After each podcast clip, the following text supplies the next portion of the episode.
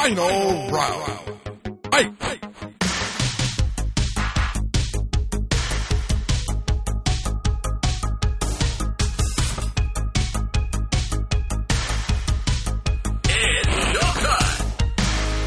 Everybody underestimates the kick in the groin. That's fucking illegal. Bro, you're not even famous yet. I'm not surprised, motherfuckers. What round they rise upon there and say? Conceive, believe, achieve. Shut the fuck up. Mel Brown, how you doing, brother? I would say I'm doing good, but Got a bad case of the DOMs. yeah, I do. I just feel like I've, I feel like I'm 110 years old right now. I am sore from.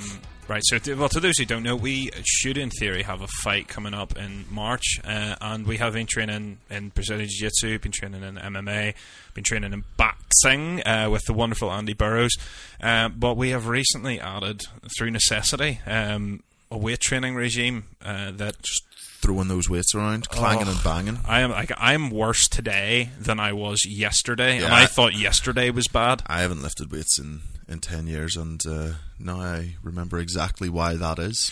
Well, to be fair, one thing making it slightly less painful is big thanks to our sponsors at NI Supplements. Uh, they are Northern Ireland's largest retail and online supplement shop. They have fully qualified nutritional and training staff to help with any questions or queries you have about cutting, training, or recovery, uh, nutrition, all that good stuff. And be sure to check them out at nisupplements.com. They do worldwide shipping as well, and with, like honestly, I, I we can't thank them enough. Um, they've also been supplying us with uh, stuff for ourselves to get ready for the fight. Yeah, we've been Um, on the, the Biotech USA Zero, which it? yeah, which has been great so far. Although um, you know nothing can completely stop the DOMs. It's certainly As we found helped. out, yeah. um, but uh, I shudder to think what we feel like right without now it, without it. Oh dear! But the good the good thing as well is like uh, you know Peter who runs it, uh, it was super helpful because he he realized I was diabetic, and the stuff that you know he's given us, even with the amino acids, has been sugar free, and and and uh, to me it just it's just such a touch of class that any.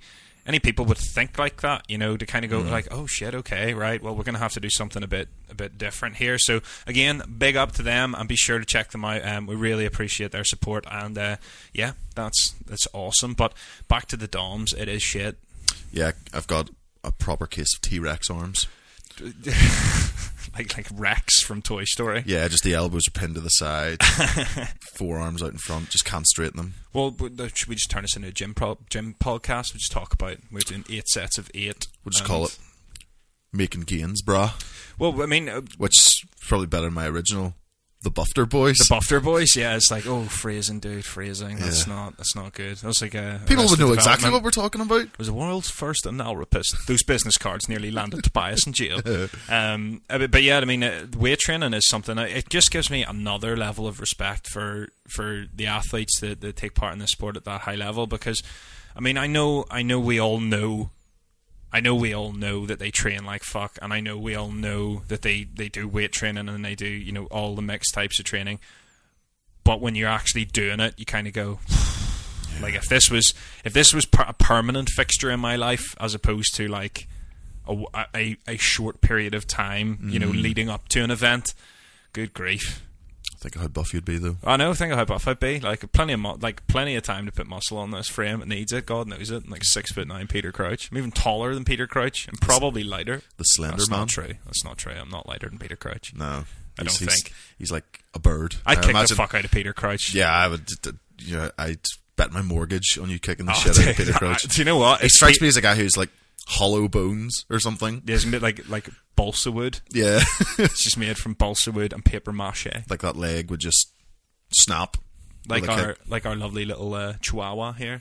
It's actually uh, this is the first time we've ever done this. We're podcasting in a room with a bulldog who is yours, and with the missus and I's lovely Pebbles, the little chihuahua. But they are an odd combination of dogs. They are in the same room. um, Yeah, and to be in an enclosed space with Gus, who uh, has let's just say gas A bigger, issues. yeah, bigger, bigger, bigger gas fetish than Hitler. Oh, jeez. Um, Hitler could have made good use of Gus. Absolutely, Um, as torture as opposed as to torture, like, yeah, like, just- I'll give you the info, man. I'll give you the info. Yeah, he's just been letting off steady in here. Um, I can't. I don't really know how to explain the smell. Like a if Hot. sulfur took a shit Yeah, hot boiled cauliflower, mixed with sulfur. And then you eat it and shit it out. Well, in paranormal like worlds, there is a, a thing that, um, and I'm not a paranormal believer, so like before anyone jumps on me for that, um, I love that I defended that. Like as in, no one will jump on me for the Hitler joke, but like, No. before you think Whoa, I whoa, believe whoa, in ghosts, Yeah, all right? Ghosts Um, ridiculous. obviously to anyone listening, uh, we are a not safe for work podcast. Uh, um, I would say we apologise for any offence, but We things, things are nothing. Things are jokes. Um, yeah, I I would imagine that this smell that emanates from Gus when he does do his big poopy butts is um, His poopy butts. it's it's the smell they describe when the devil's present because they smell. Oh, it. Do you yeah. know what I mean? Like if you're going through an abandoned and they say insane asylum, sulfur. you know, and Yeah. the, the air heats up, Yes. and it like blows Yes. through in the wind. Yeah, oh, that's that's what that is. Gus's ass smells like the devil's coming. Yes, exactly. I think it's startlingly, startlingly accurate. Um, Anyway, I think most of you are probably here to listen to us talk about MMA as opposed to our sore muscles. So let's get straight into it. Uh, and our pets, gas. Oh well, I mean, I think everyone needs to know about that. To be fair, um, meanwhile, Pebbles is just over there staring at the door. So yes, Uriah Hall um, switched to King's MMA. Me likey, I think. I'm not fussed. Reasons being striking, gym. Just Well, yeah, it's Rafael Cordeiro's gym, Muay Thai fighter. If there's one area of the game that Uriah Hall probably doesn't need much help in, it's uh, the stand-up department.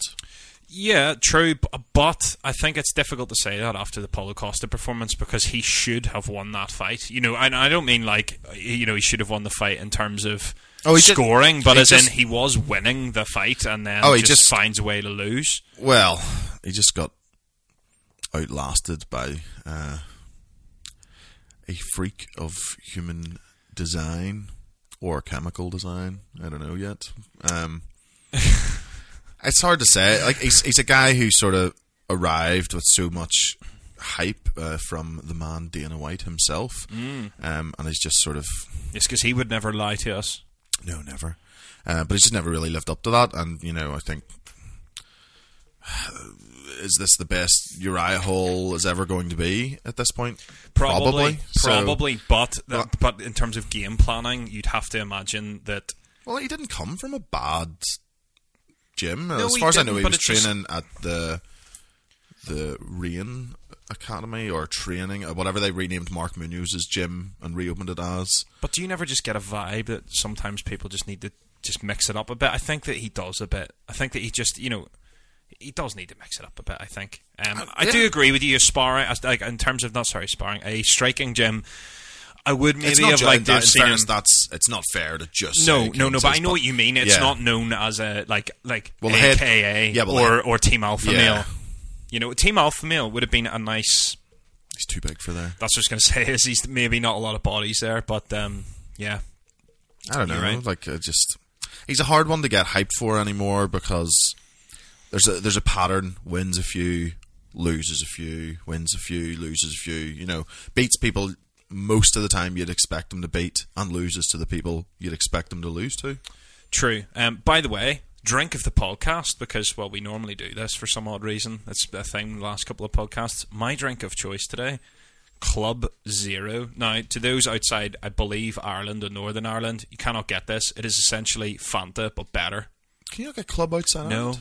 No, I didn't realize that was. I don't our think thing. so. Um, Um, I'm not. Uh, well, I do. It's okay. Is it the one with the bits in it?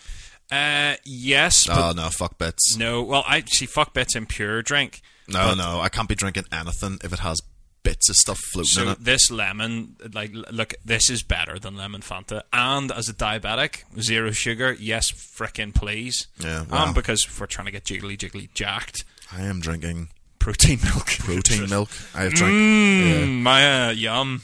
50 grams of protein in a litre of it. That's a large amount of protein, bro.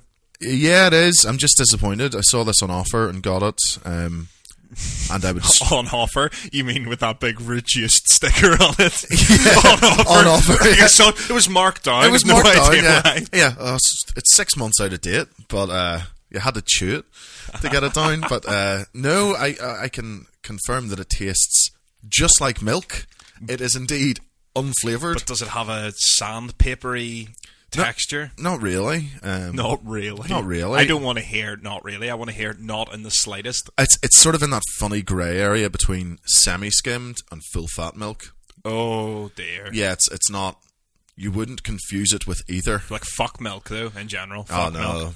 Milk. it's, I haven't had milk since I was about three. it's depressing. That's why It's you, not.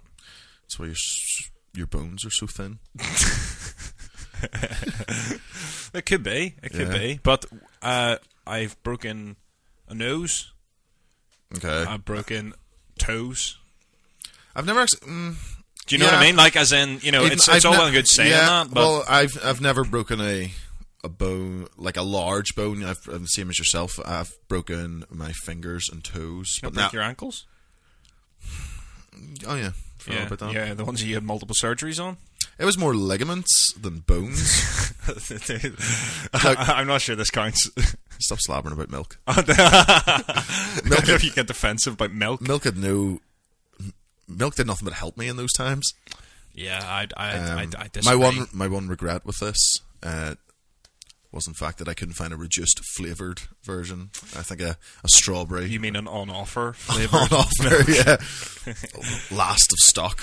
um, Bellator doing things right yet again. Um, Mitrione versus Kharitonov has been announced. That is a great fight. Ridiculous. This is a ridiculous fight. Um, probably one of the highest level heavyweight fights you'd see outside the UFC. Yep, I've said for a long time that Kharitonov is um, sort of like an underrated, nearly legendary figure within the heavyweight division. Been around a long time, fought everybody, beat. Pretty sure he knocked out uh, Overeem. Yep. uh, When he was Ubereem. Yep. Um, pretty sure he's a win over Werdum as well. Yes. Um, yeah, been around a long time. Really like this fight. Um, Who do you like in it? before I saw Kharitonov against Nelson recently, I probably would have you know, like heavily went with Mitrione. But I think this is a closer fight. And I'd probably still side with Mitrione, maybe like a 60-40 to him. I think he's just a younger, more athletic man. But I think Kharitonov probably has the more technical stand up and maybe hits a wee bit harder. But uh, you know, based on pure athleticism, you know, Mitrione's unorthodox movement ability to bounce in and out of the pocket might might cause a problem. So I probably favour Mitrione, but could I mean it's heavyweights. Goodness knows, basically. Yeah, they could they go either way. Well, yeah, I mean you- you're right. It, it could it could always go either way in the heavyweights, but I I personally favour Mitrione because I just really like. I just I just think he moves so well for such a big man. It really does. I was surprised at how easily Ryan Bader handled him. That's because Ryan Bader's a beast. Bro. Yeah, but that should tell you more about Ryan Bader. another one of my candidates for the evidence of. Uh, I mean, we've talked about this many as a time, and any of our regular listeners um, would know that you know I have a thing about guys who. It's a thing for Uh, guys. and, yeah, and girls. Um, I get that definitely needed rephrased. Yeah, Just got to put that out. And girls, and girls. um, you know, who cut less weight. Um, you know, it started with. Well, actually, it didn't. I was going to say it started with um, Lionheart, uh, Anthony, Anthony Smith, Smith. but it didn't. It started a long time before that. But uh, like, it started with Rob Whittaker, really. But uh, you know, for me, it started getting these questions of, hmm, how uh, uh, do we actually see how much less depleted people are when they don't cut? And Ryan Bader just looks like another example of a guy. He looks like he is renewed. Now, don't get me wrong. He looked like that when he was still at light heavyweight in Bellator. yeah. But like, th- this, this is a different beast now. You know, like I don't know, man. Like Light, heavy, light heavyweights and heavyweights are a funny thing, though. Like, uh, I think skill wise, like elite heavy or elite light heavyweights should theoretically, you know, be able to go up and dominate most heavyweights, bar the top uh, just because of mobility three or four. Yeah, mobility and just s- skill set. You know, and cardio. Well, most light heavyweights are heavyweights. Yeah. Ultimately. I think you know you only start run. I mean, look at DC and Stipe as the example. You know, Yeah. Well, I mean, like, look at me. I'm a purebred light heavyweight, two ten, baby, small cut, wee five pound water cut. dude, that's a middleweight. Yeah, it's a pro middleweight. pro yeah. middleweight. But that's what I'm saying is though I'm like I'm against like proper weight cutting. But yeah, yeah, that would be that would be pro. Gonna be so jacked. A six foot nine middleweight. No, you're just gonna get so buff. You're just gonna be heavyweight. Probably. two fifty. Probably two weight. Just put on sixty pounds of muscle. Four percent body fat. I'm gonna have, I'm gonna end up having to cut the heavyweight. You're gonna look like a white Bob Sapp, the vanilla gorilla. Oh dear, that's a terrible nickname. It Terrible. really, really is. Um, again, Bellator doing the uh, right thing again though with uh, Cheick Kongo and Minakov too. Yeah, Minakov is a monster. Beast. Yep. Um, undefeated. Just went and fought in fight nights back in the motherland for his last few fights. Um, glad to see him back in a Yeah, you know a more always. prominent promotion. Um, Cheick Kongo, another guy who's just you know quietly gone about his business, putting together a ridiculous record, especially in Bellator. What is he on like a nine fight win streak or something? Yep. bit of a shame that like these guys and Kharitonov, you can include in this, weren't in the heavyweight Grand Prix. Especially, I think if you're Cheick Kongo, you can feel pretty, pretty disappointed that you weren't included in that because he's, you know, He's deserving of it. well, he's won more fights in Bellator, never mind probably their heavyweight division than anyone else. Um, it's weird that he's just resurged out of nowhere. it's true, but It's awesome, like. Oh, yeah, it's just like- weird. What a random guy to just come out of nowhere again. Well, he's still going, and he's in a, he must be in his forties now. He, either late thirties or early forties. I think he might be Just looked 40, him up there. 41. 43. My Um, goodness. 6'4", 43. Still looks like he's chiseled out of granite. Damn roids, bruh. Well, They're all on something. Oh yeah, everyone's on something. Everyone. Um, Everyone. But yeah, no, I'm excited for that fight. I think Minakov is the only guy to beat him in. Oh no, he lost to King Mo. But apart from King Mo, he's the only guy in Bellator to beat him. So Yeah. Um, oh, don't see it going any different though. It would be remiss of me not to mention the fact that we, of course, if you do enjoy the podcast, we do, of course, have a Patreon. www.patreon.com forward slash superad MMA. And uh, again, as always, big shout out to at Connor M.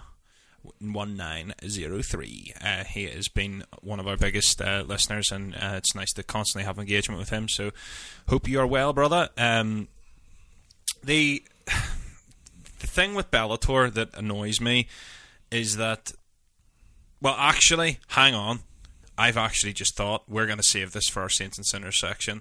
Um, uh, because yes, I'm actually pissed off at Bellator, and I completely forgot about why. But we'll get to it later. Um, McGregor's team have aimed to dismiss uh, lawsuit. Now, from what I've read, there's technicalities, and it sounds like Chiesa might have shot himself in the foot by going ahead and taking a fight. Yeah, well, I, I go back to when Joey Diaz was talking about it. You know, if that had been me on the bus, I, like Mr. Diaz, would have uh, been walking around with a cane and glasses and fumbling my way around. Um, like taking a professional fight just harms your case. It makes no sense. No, I, I, I agree. Um, I agree. And you know what? I don't like anybody um, losing. Although saying that, there is physical evidence that he was harmed in that. Oh well, Like, his, no, no, his no, head was no, split. but and- not just that. It happened. Oh yeah, it did happen. Do you know it's one of those weird ones where it's not like uh, we need to go to court to figure out this thing. It's like Oh, no, he literally threw up through a, a trolley through a window Mm. and smashed, and it cut him. Like it is odd to me. It's like ah, we'll just we'll just do what lawyers do, and we'll just find a way to get rid of it. It's like Yeah. or you just literally pay the man what he due because you did that, you scumbag, you did that. Yeah. Oh well, I, I hope uh, Chiesa makes bank from this. And I hope that it. I like. Do you know what the problem is though? And and this isn't against Conor personally. It's people that don't really take responsibility for actions like this in general. There is not a fine large enough that will make him actually rethink. Do you know what I mean? He will always just have gotten away with it completely. I don't really think he's felt any remorse about it, Well, there's other been, than the there's been no, well, there's been no consequence of it. Uh, did he not get community service? Uh, yeah, Yeah, like has he even done it? I don't know, like not to poo-poo community service, but like I mean that is the literal law equivalent of a slap on the wrist. I don't think that you the, the community service for people that are known to be mega rich is the way. And like we talked about this in a really early podcast where Yeah, because then does it not just become about like stupid shit like Jon Jones did, where he went into schools and talked Yeah. to them, and then it's a bit of more just like glorifying don't, him. don't, don't do drugs, kid. Don't end up like me. we have, yeah, it's like we have your hero here to talk to you today, and then it's just Yeah. a bit of self gratifying. Oh, I went in and helped the kids. You Yeah, I mean? You're no, you court- didn't. You're court ordered to go there. Yeah, your court told you to go, otherwise you would not have gone and helped the kids. Yeah. Um, you're absolutely right, and I think that it's not just that. I've said this before. I think that people, excuse me, with what I call "fuck you" money, the only way you'll ever affect them is by hitting them in the bank. We talked about this with the Jon Jones suspension a long, long time ago uh, on one of our really early uh, YouTube videos. I think I said to you, I was like, fine him millions. Literally, like not not not like not enough to bankrupt him, but enough where he literally it stings handing it over. Because short of that, there there there, there is nothing. Do you know what I mean? There's nothing that you can do to like they they are they further untouchable. It's like, oh really? I went through all that, and you're gonna what make me go to a, a, a kid's school and and give- Unfortunately, that is just the world we live in, where money is power. Um, true. and there's nothing you can and you can really do and like well it, it, they're very different cases in that Yes, this is an actual legal assault, proceeding it's yeah. yeah it's not a like a sports issue Yes, but even Um, still, I think that the precedent either way, you know, especially if you look, if you if you submit to the USADA testing pool, Mm-hmm. it should be legal, like a legally binding thing. Like, as in, if they catch you, you should be uh, almost sued. Yeah, no, hundred Uh, percent. Otherwise, think then it you don't take part in it I because they- again, it comes back to incentive. it gets murky with that and contaminated and this that and the other Yeah, but that wasn't a contaminated supplement with Jon Jones. no Then they proved that. Well- embarrassingly, no, he claimed it was the second time, but the first time there was no. No no well there's And he been- only did that after a whole bunch of other people had gone, "Oh, I got, oh, I was tainted supplements," and then John Ah, Jones well, went, "Me? true. Oh yeah, no, no, it was, it was I like don't I don't know how much you can you know like legally press that because we go back to the age old issue of UFC fighters being independent contractors Fuck Jon Jones. when they're not really. Yes. did you not? Did you not like Jon Jones? No. I've never picked up on this. No, fuck Jon Jones. Um, Why are we talking about him again? Because he's not worthy of our time. I don't know. I think you brought him up. Yeah, as an example of somebody that deserves punishment that has never learned his action, uh, learned uh, any responsibility for his actions. As an example of yet another person who just gets to behave in whatever way they see fit. And like, did you see the Did you see the interview with Jon Jones where on Ariel? I was it Ariel? Was it on his show or was it on the MMA Hour or I can't remember what it was on, but it was hilarious because it was like the first comment on it was like, "Oh, please tell me he doesn't compare himself to Jesus." And within like two minutes, he was like, He's "Look, I'm not saying I'm Jesus," but I was like, "Oh my god, Jon! Like, what is wrong with you, man? Please, it's like." I'd love to be able to like him because he is so bloody good, but like, stop making it so terribly difficult. He is an unlikable gentleman. But as I've said to you before, the story isn't over yet. No, you're right, and it will end triumphantly when Gus smashes him into a pulp on the New Year's card. Probably not, but I hope so. Um, Michael Bisping uh, keeping himself in the old headline, saying he would handle Adesanya. I hate these. I hate like if you're retired and out of the game. They, I mean, these are fighting words. These are fighting words. If you bump into Adesanya, which you probably will at some point, being a prominent me- uh, member of the media, um, you're gonna have to. Expect to get called out. Yeah, you're gonna have to front up to this. If if you're out of the game, you're out of the game. You don't call people out. Your time has come and went. It would be remiss of me not to predicate this with me telling you I'm a huge Bisping fan. But come Um, on, even you like I know, I know. I would fe- was I would say. fear for like- Bisping. Oh, absolutely! Like, dude, I told you. Like, I, I've t- I think I've said in the podcast. Like, I literally cried when he got beaten by Gastelum, just because it was such a horrendous knockout. It wasn't just because he got beaten. Like, I Yeah. watched him lose a bunch of times. It was just like, no, I can't. Like, you're like that was the moment where I realized his career was over. Yeah, And it was the moment where I realized that he, whilst he, he still had it to compete, he didn't he didn't have that next level anymore. And um, No. yeah, I mean, well, look, could Bisping have beaten Adesanya? Maybe a handful of years ago, perhaps. Not likely to me. My issue isn't even discussing whether he could or not. It's just that well, uh, the fact he said it. yeah, like you're retired. If you you know if you're still thinking about it and wanting to do it, then I just- Bisping's a bit of a joker, though. Like I, to be honest, I haven't looked into No, I haven't- the I tone of don't this. even know the Like, was it just something like, oh, I'd have handled that Adesanya, or was Yeah. it, you know, oh no, I, I'm, I'm same as yourself. I'm literally basing this off uh, a headline. Well, um, I mean, it certainly it is possible that he may have back in the day, but I do agree with you that now is not the time nor the place uh, to be calling Adesanya out. So, um, fair enough. Um, okay, so uh, as Dana White always does, the uh, the goofball has. Um, basically removed what he said about uh, Covington uh, being next in line for Woodley and is now favouring Usman in it. I don't like that. Um, I don't like that. As much as I dislike Covington, he is he is the next challenger. He is. He's the next in line, and I think that whenever Woodley's been a one that hasn't, he's not been running from fights by any means, but it's he's always been. It's a, it's always like when's Woodley going to fight again? You know, there seems to be quite a period of time. Do you know what I mean? Like, it, I don't know. He only, like he defended in what September. Yeah. I'm not. No, no. I'm not saying that he, he that he's a chicken. I'm saying I that, know. like, I, I I get what you're saying, and I think like they always seem I to this- struggle to find a I fight think for this Woodley. seems to be a, yeah. I think there's a bit of a myth that like he holds out and he doesn't fight people. oh like, no, I don't. I don't believe. Oh no, that. not. I- I'm not saying you, but I'm saying like there just seems to be this. I can't- I'm not really sure where it came from, and it might be from people like Covington just spamming social media that he's ducking and this, that, and the other. But if you look at who he's fought, he's always fought the top contender, and he's been pretty darn active. Well, to be fair, you say I think he was. I think he was less. I think he was injured a lot was. the last he year, was. but That's what I before was that, he was fighting. That's You know, three times that- a year. But that's that's what I was going to say. Is that so? He's he didn't fight from November 2016 to March 2017, which is fine. Standard. Um, you know, and then he didn't fight from March till July, but that's quick. That's a quick turnaround. But then it was from July 2017 to September 2018. Now that's fine because he was injured, Mm-hmm. but for that reason, like there is that you know there is that myth, and, and you're right. You hit the nail on the head. It's because people shit talk him about it and like, oh, you're pussy or this, or that. You should fight this guy. You should fight that guy. But there is still like what I'm saying is there's all every time there's a Woodley fight, there's like a big debate as to who it's going to be. It just always seems Well, I think be. it's just welterweight's one of those divisions where it's Yeah, so it's constantly options.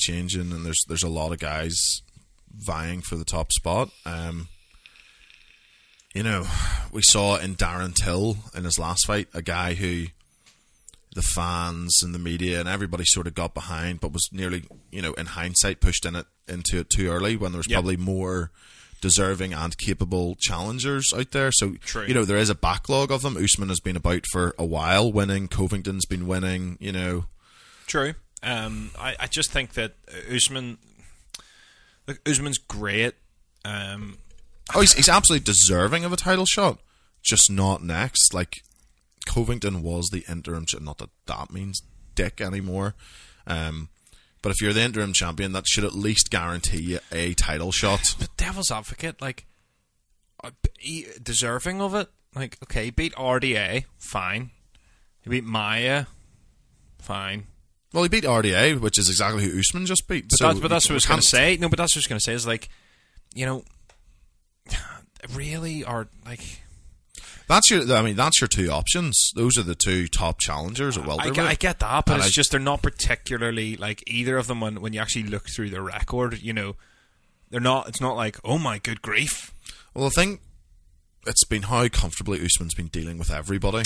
But that's true. That's true. And Could Co- Us- RDA was, you know, he was right up the top, and Covington shut him down. As, Oh, yeah. as, As did does, Usman. yeah. Um, so I can't really. at least the Covington fight had a bit of danger.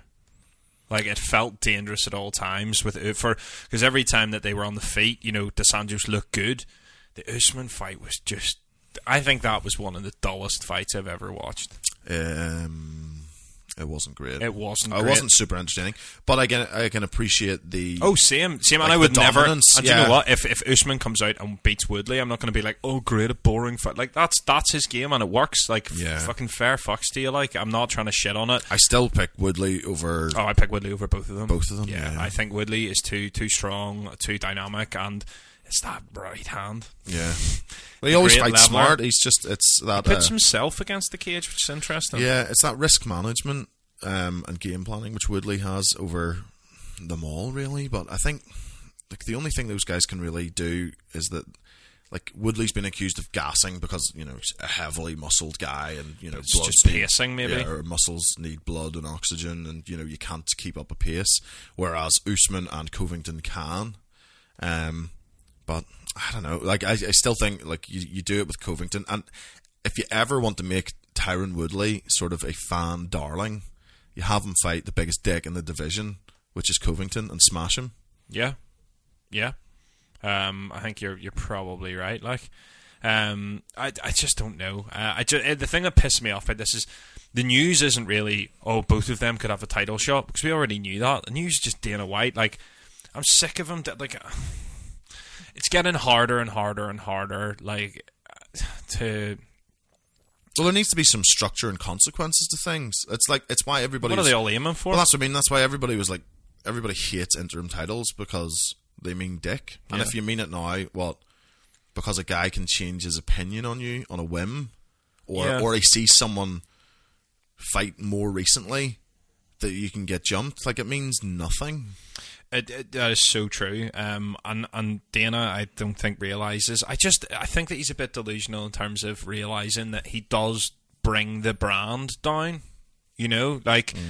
I know that a lot of more casual fans, and this is the thing, is I believe that the reason this is getting worse than it's ever been in terms of, you know, bunny hopping people in the UFC is because they're chasing money more now than they ever have, and also there's been a mass influx of more casual fans since Conor, since 2014. Yeah. It's been a mass influx of casual fans. And whilst hello and welcome, and I hope you stick around if you're listening, um, even if you do, just watch casually. There is a frustration I have with people, and this doesn't necessarily apply to you if you are a, a more casual fan.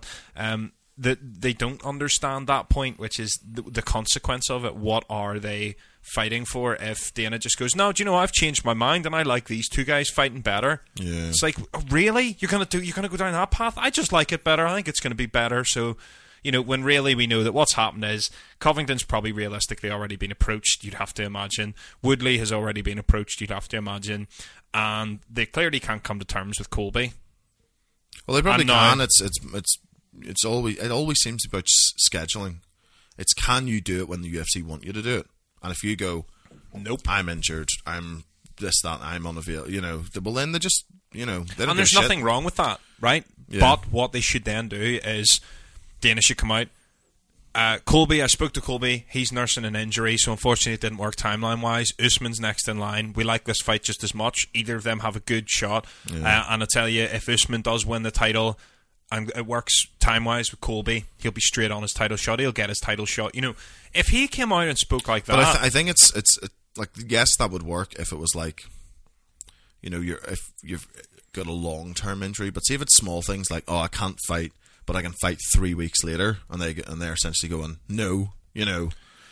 Then that means like if you're fit to fight in three weeks time, but You're not lost injured. Yeah, no, no, but not that you're. you No, but that's the way they injured. act. Yeah, yeah. But not only have you lost that fight, which is probably three, four months away, that you then have to, you know, if you're waiting out for a title shot, then you probably have to wait another th- minimum three to four months for whoever wins to come out the other side. So therefore, your earnings potential has just dropped off a cliff for six months. Yeah, that's absolutely true, and and it's a yeah, it's just it's Dana White being Dana White. Um, so Tito uh, and Chael too. Oh, God, Um, no. no, no, absolutely, God, yes, and here's why. Lord knows I'm the biggest Chael fan out there, um, but Tito tapped first of all, like Yeah. a bitch, and that was Like a bitch. that was two years, and I don't mean tapping makes you a bitch. I just mean he tapped like a bitch because he didn't even tap. He tapped, but he didn't. He tapped like a bitch. Just be man enough to admit you were beaten, you bitch. Um, anyway, Chael will slap the fucking lips off him, which is Oh, great. no. Yeah, no, absolutely he will. And here's why. Uh, when he fought Tito, was coming off, I think it was two years uh, of suspension and, you know, his first fight back, and, and he topped him. You know, and Ah. and the thing is that you know, look at who Chael's Ju- Chael's just been in there with Fedor, and yes, he lost, and he lost in fairly decisive fashion. But T- Fedor, ha- or sorry, Chael had his moments in that fight. And the flashes, like, and do you know what? I was actually having a conversation today with uh, Zach, a guy that we do BJJ with. Um, I was having a conversation with him today, saying that if Chael had been five, five to ten years earlier than he was, he might have been one of the goats. He would, and I mean that. No, no, no. Hear me out. Hear me out before you say no. The reason is This is if buts and maybes. no, it, of course it is, but I'm no, no, you, you no, gotta, no, no. But you this is my apply, point. You can apply that to so you can, but it's about evolution of the sport, and we hear this all the time. Oh, you know, oh, this this fighter, the sport just evolved slightly past him. He like if he was in and around the Matt Hughes and GSP and and the, his style would have been super dominant in earlier UFC, and that's literally all I mean. I mean stylistically, He was around the same time as Hughes. No, no, no, but he was like- just wasn't. He wasn't in the UFC. He was in WC. Yes, he, and he also wasn't. I, I mean, like prime. You know, like as in if you'd got him prime uh, in that era, I think he he could have gone on an absolute tear. Like it's look Anderson Silva's this uh, you know noted as one of the goats. And Chael, like for okay, not in the second fight, he like he got completely outclassed, outsmarted in every way.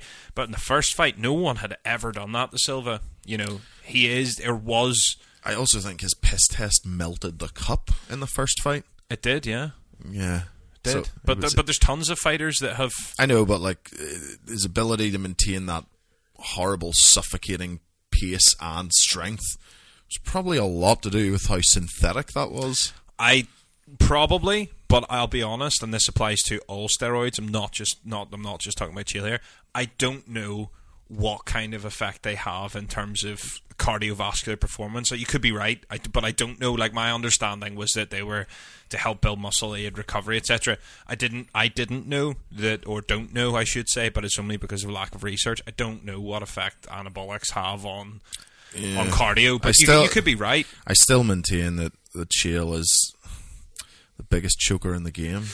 sir, how t- you and I are not going to fall out properly. he E- does. Easy, He's- easy. He's not. He was good.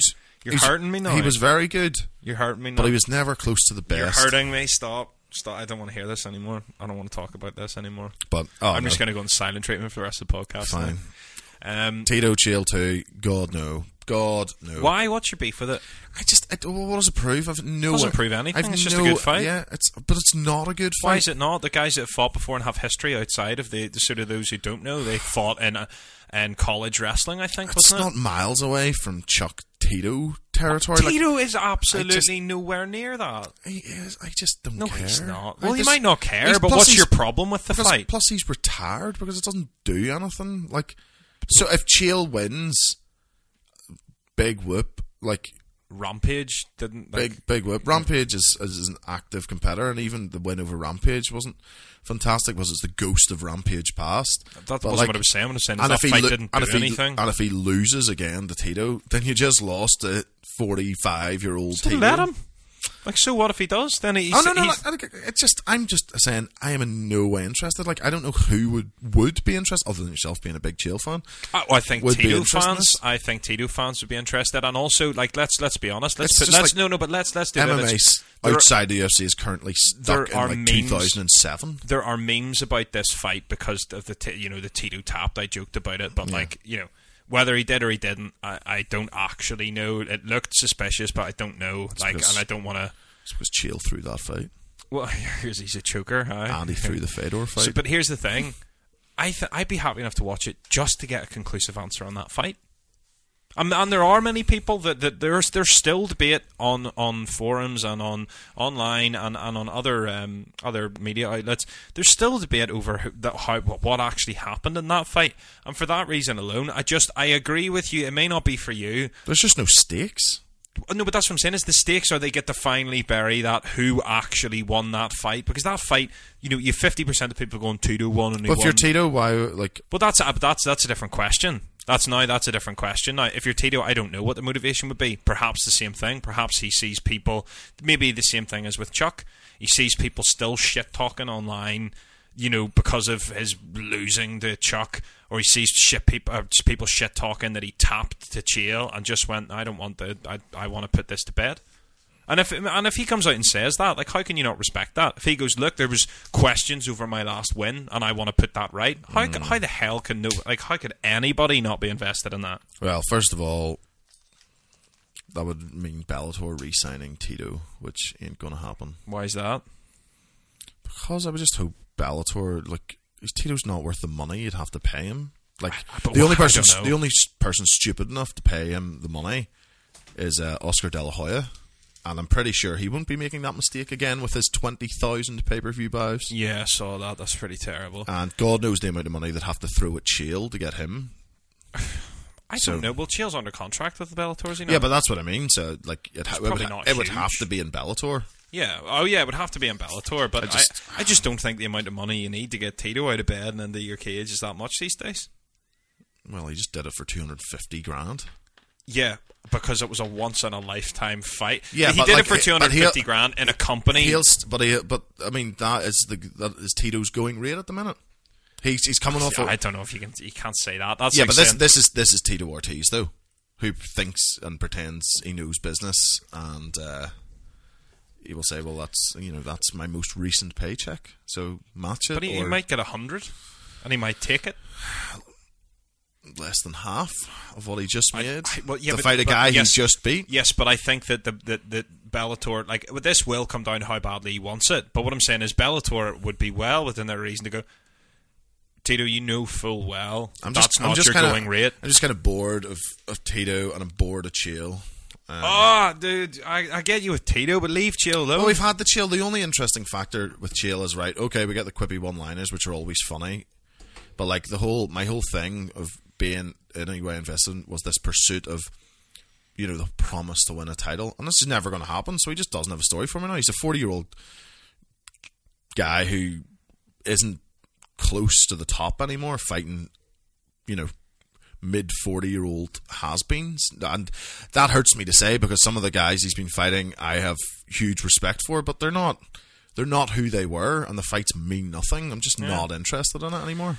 Fair enough. Um, the last piece of news that we're going to cover uh, is Benavidez and Figueiredo uh, has been confirmed for UFC 233. It's a good fight, like it. Who do you think's got it? It is very hard to pick It is. against Benavidez because of his record. We, He's we've only lost to Pettis. Cruz and Mighty Mouse. Yeah, that's and Pettis on the rise at the time.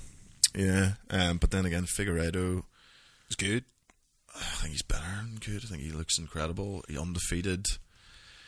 But it's like it's the same thing I say when we talk about Jones Gustafsson. Until I see evidence that Benavidez is on a you know a decline, it's you know nearly impossible to or no not impossible. It's hard to pick against him.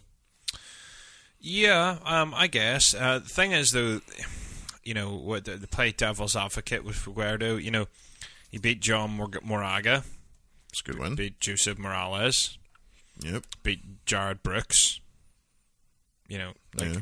okay, John Moraga, great. I know that I, I'm not like You know, uh, it's, he, it's, he is on the way up. You know, this he's is thirty. He's not on the way up. He's no, as in like he's the, the he's- level of competition. Yeah, he's work. He's still you know working his way up. Well, yeah, yeah, he, he is. But I just, I, I think that you know, you said it best yesterday when we were talking about it off air, and you said, you know, Benavidez tends to win against anybody who isn't elite, and I'm just not sure that I'm ready to call Figueiredo or Figu- Figueiredo. Um, But that's what I'm saying. I'm. I'm not claiming he's elite. I'm saying this is the test. If he gets by Benavidez, then he is. You know, this is yeah, that's fair. this is a risky fight for Benavidez, and I can't pick against him. Do you know Ye- what's crazy? What? Like I know we already know this, but 56 kilograms, eight stone.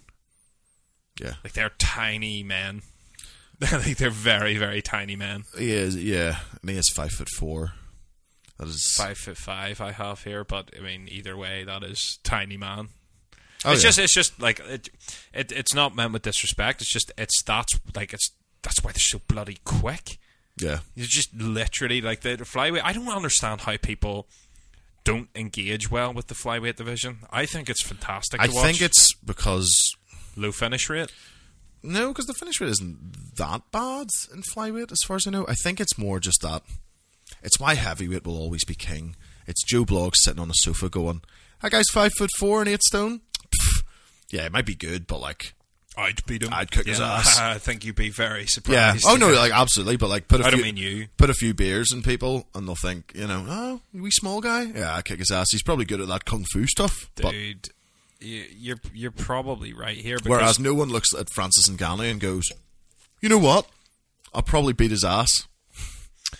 True, true. It's So, just, it's. I think it's just the finish rate's not great though. Well, actually, so there's a hundred. There's been nearly 180 fights, right? Just give me percentages. Uh, I can't. It doesn't have percentages on this website. So there's 140 or 180 fights, and roughly 75 of them. So out of 180, roughly 75 of them have been finishes. So there's 104 decisions, right?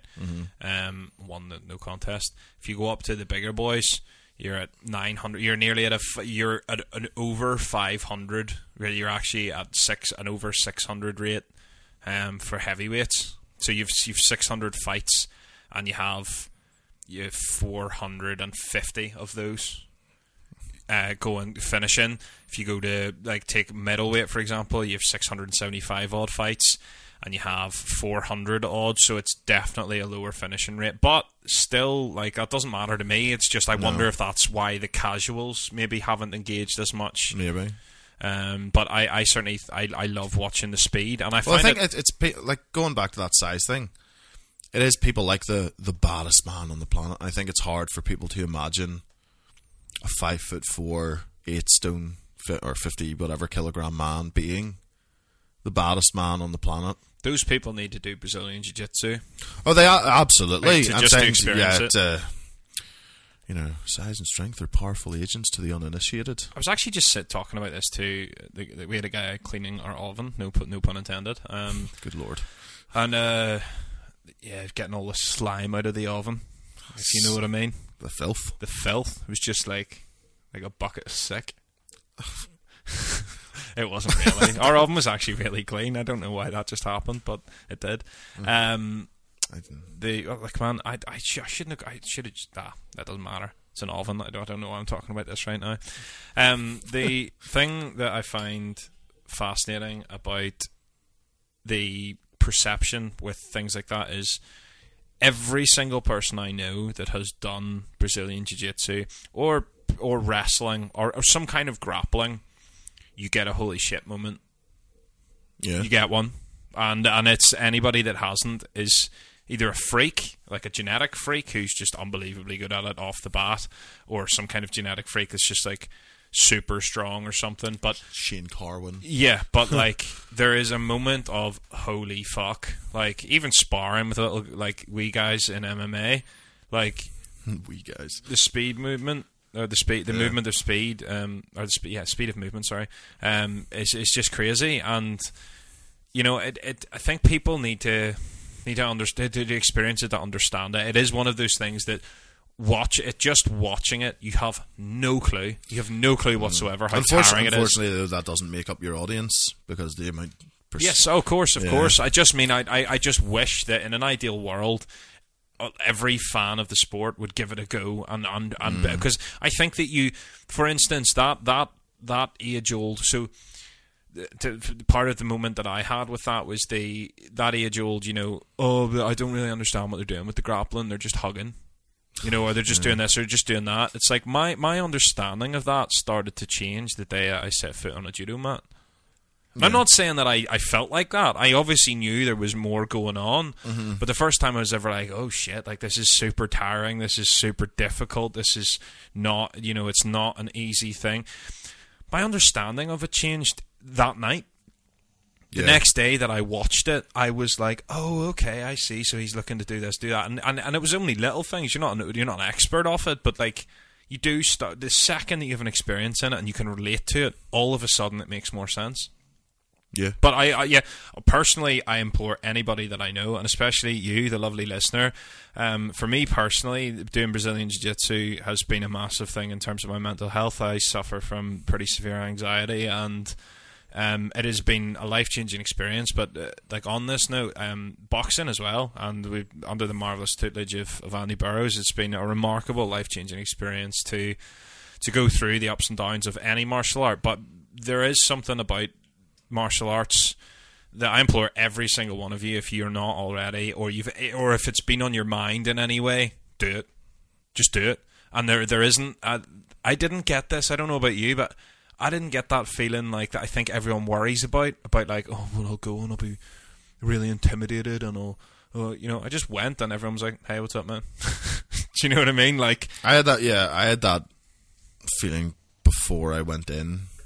Uh, Well, like before I went the first few times, like I remember like being anx- anxious about it because I was completely new and I went by myself and I didn't know anybody and that sort of yeah that perception that I was walking into a club of cage fighters Yeah, yeah. you know I, Doesn't exist. this this idea oh, what if they put me in the cage in the first night and someone just beats me up nah, it doesn't it doesn't no, happen it doesn't. And, and and to be honest, I've met some of the more remarkable and kind and um, Chill. and chill people that, that I've ever met. So yeah, like just sort of a tangent there. But if any of you out there have any kind of struggles or whatever, for me personally, um, doing the things that and it sounds ridiculous in hindsight. And Tyson Fury talked about this. Um, he talked about setting goals when it, when he was overcoming his struggles. And one of the things that I found remarkable about my own mental health was, oh, oh right, okay. So if I eat a bit better and I get out more, I'll feel better. And it sounds so fucking ridiculous. I mean, you're like. To anyone that thinks like- I'm like full of shit or whatever, like I've be, like I've been hospitalized with this condition. Mm-hmm. It's not. Mm-hmm. I'm not like oh I have anxiety because it's 2018 and everyone has anxiety. It's like no no like like as in sick to the pit of my stomach, can't leave the house. When my phone rings, I panic. Like like pretty pretty bad. And especially up to about a year ago, I was in a pretty bad shape, and and it is. it's nearly like that exercise drinking more water and eating healthy It's so true. works. It's so true. And and do you know what the thing is though?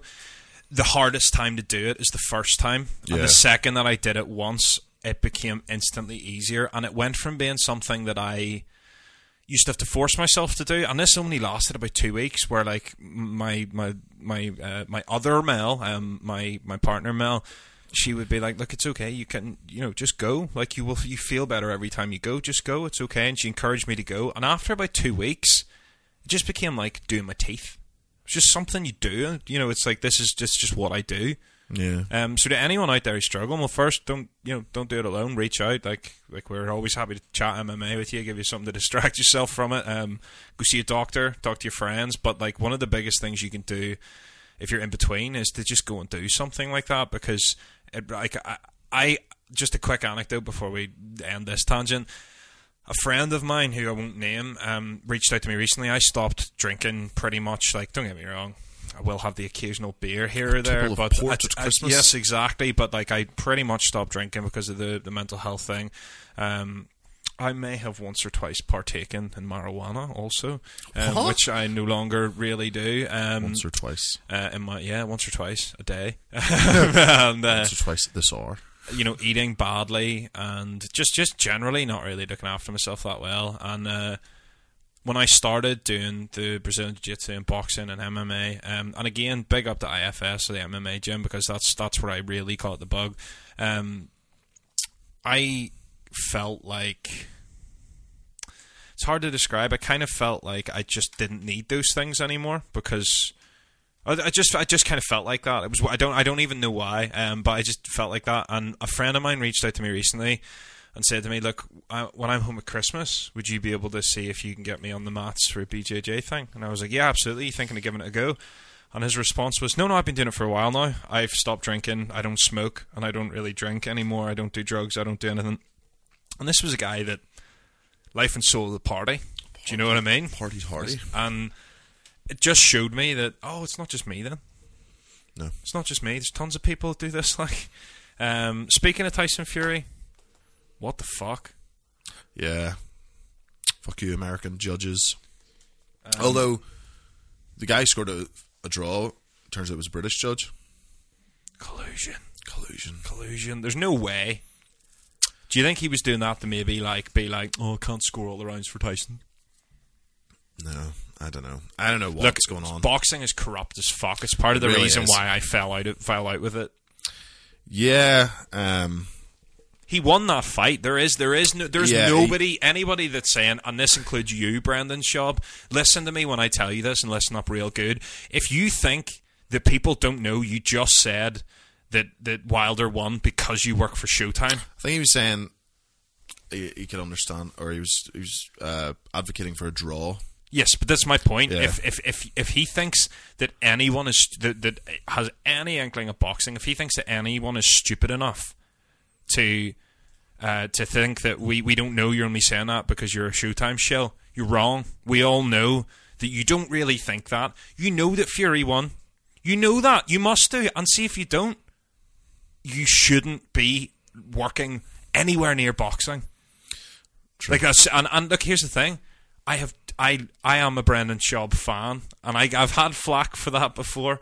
But I I like you, Brendan. I like you. Don't do this to me, man. Don't do this to me. I know you don't really believe that. Have some integrity. Just tell the truth. Just say it. Look, if I had to make a case for a draw, this is the case it'd be. I don't think it was a draw. Just say the words, man. It'll feel so good. It'll feel so good. You'll feel like you can breathe again. Just tell the truth. He didn't win. No. Or, well, didn't draw, I should say. Tyson won that fight. And He did. Um, it's nearly like it's nearly like the only people who benefited from it were the bookmakers. It almost seems like odd, yeah. Um, and they, they well, I they- wonder how much. Like I have no idea. I'm just spitballing, but I wonder how much money was tens of millions. was placed on that tens fight. of millions. Poor Billy Joe Saunders, who put what seventy 70 grand grand. down on it. And you'd be raging as well because it, it was a freaking robbery. It really was. And and do you know what? Like we well, we we had money on that fight and we had money on Fury, and that's that's not where any of this comes from because a Yeah, maj- bit different to having seventy grand to having a fiver. yeah yeah absolutely. And the thing is as well like. With the, the betting that I had on, I kind of needed Tyson to win by knockout, and I didn't think he would. Like I, I, I thought that he would win on points, but it was just an odds thing. It was like My my isn't the money or any of oh, that. Oh, that's nonsense. what I mean. We were just robbed of one of the greatest Yep. moments in sporting history, the greatest comeback in sporting history. Like the history books will now say, if you didn't weren't there to experience it live, it was a draw. But everyone who lived it will Knows know it wasn't. But it's just that they've denied Tyson Fury that moment. Yeah, and the thing is too as well, like there was a really powerful moment where, and and do you know what? Fair play to Tyson for the way he's handled it. I, I will. No one, no one has had a better public image turnaround. Oh my goodness! no. And it started with as as weirdly public image turnarounds seem to do. It started with Joe Rogan. Oh no, I think it was well and well on before. Maybe in the states, um, but like I think it's just because not that they ever give a fuck, but it just people can they can get on board with people who are themselves. Now I can appreciate boxers like Anthony Joshua, hugely successful, super popular, but I don't give a shit about your corporate sponsorships or your quest to become a billionaire in the No. sport. Like that's not what I'm about. But I can get on board with a guy who's you know being himself. Yeah. you know I don't want the, you know I just. It's. I think people had that issue. Maybe not so much anymore, but like at the time with like GSP, you know, it's nearly just a bit too perfect. The answers are a bit too rehearsed. You know, like Yeah, I mean, the, the fighters you engage with the most are fighters who are just themselves, yes, that's and you either love them or hate them for it. But like, don't I hate that in between that, like the shill, the no personality, the the corporate sponsorship robot.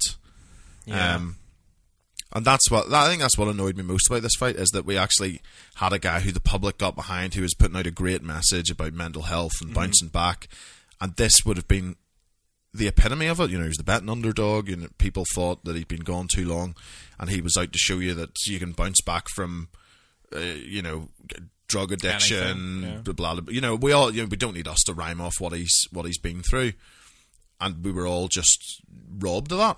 yeah, and and the thing is, well, you know, in that moment in the twelfth when he got knocked down, And, uh, and it's not, not even we were all robbed that. He was robbed of it. yeah, yeah, yeah, and and Like what, that would have been like no matter what he goes on to f- do in the future, this was his big comeback. yeah, This was the moment. This was the moment they would talk about forever. He couldn't do it. He was going into Wilder's back garden. You know, Yeah. the, the, the the ring size was was brought down to the minimum so he couldn't move. You know, everything was stacked against him.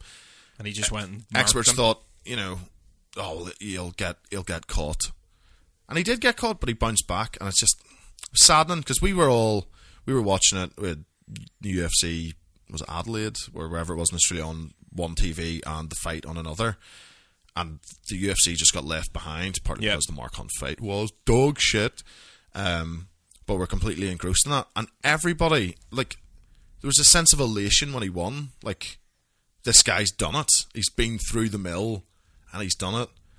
And then I, it was the weirdest feeling, wasn't it? Like just how flat it became. Yeah, yeah, and and Like, and you knew the second they started with the and the judges have a split decision. You're like, oh, fuckery. Yeah, it was absolutely fuckery. And the thing is, as well, like when he was knocked down in the twelfth, he has said since, like, because he's been asked, you know, how did you get back up? And he's like, the hand of God. I'm telling you, the Lord reached down That's lit, mate. I Lord knows lifted I'm- him up. Lord knows I am not a religious man, but like it's hard to to dispute that because I can't think of anything else. Like, Like, I was knocked dead. he was dead, mate. I actually legit wa- like watching it. We were we all said we're like it's over. It's over. It's over. He's the ref's going to stop it, and he bounced back up to his feet. And the second he was on his feet, it's like, how the fuck have you just recovered like that?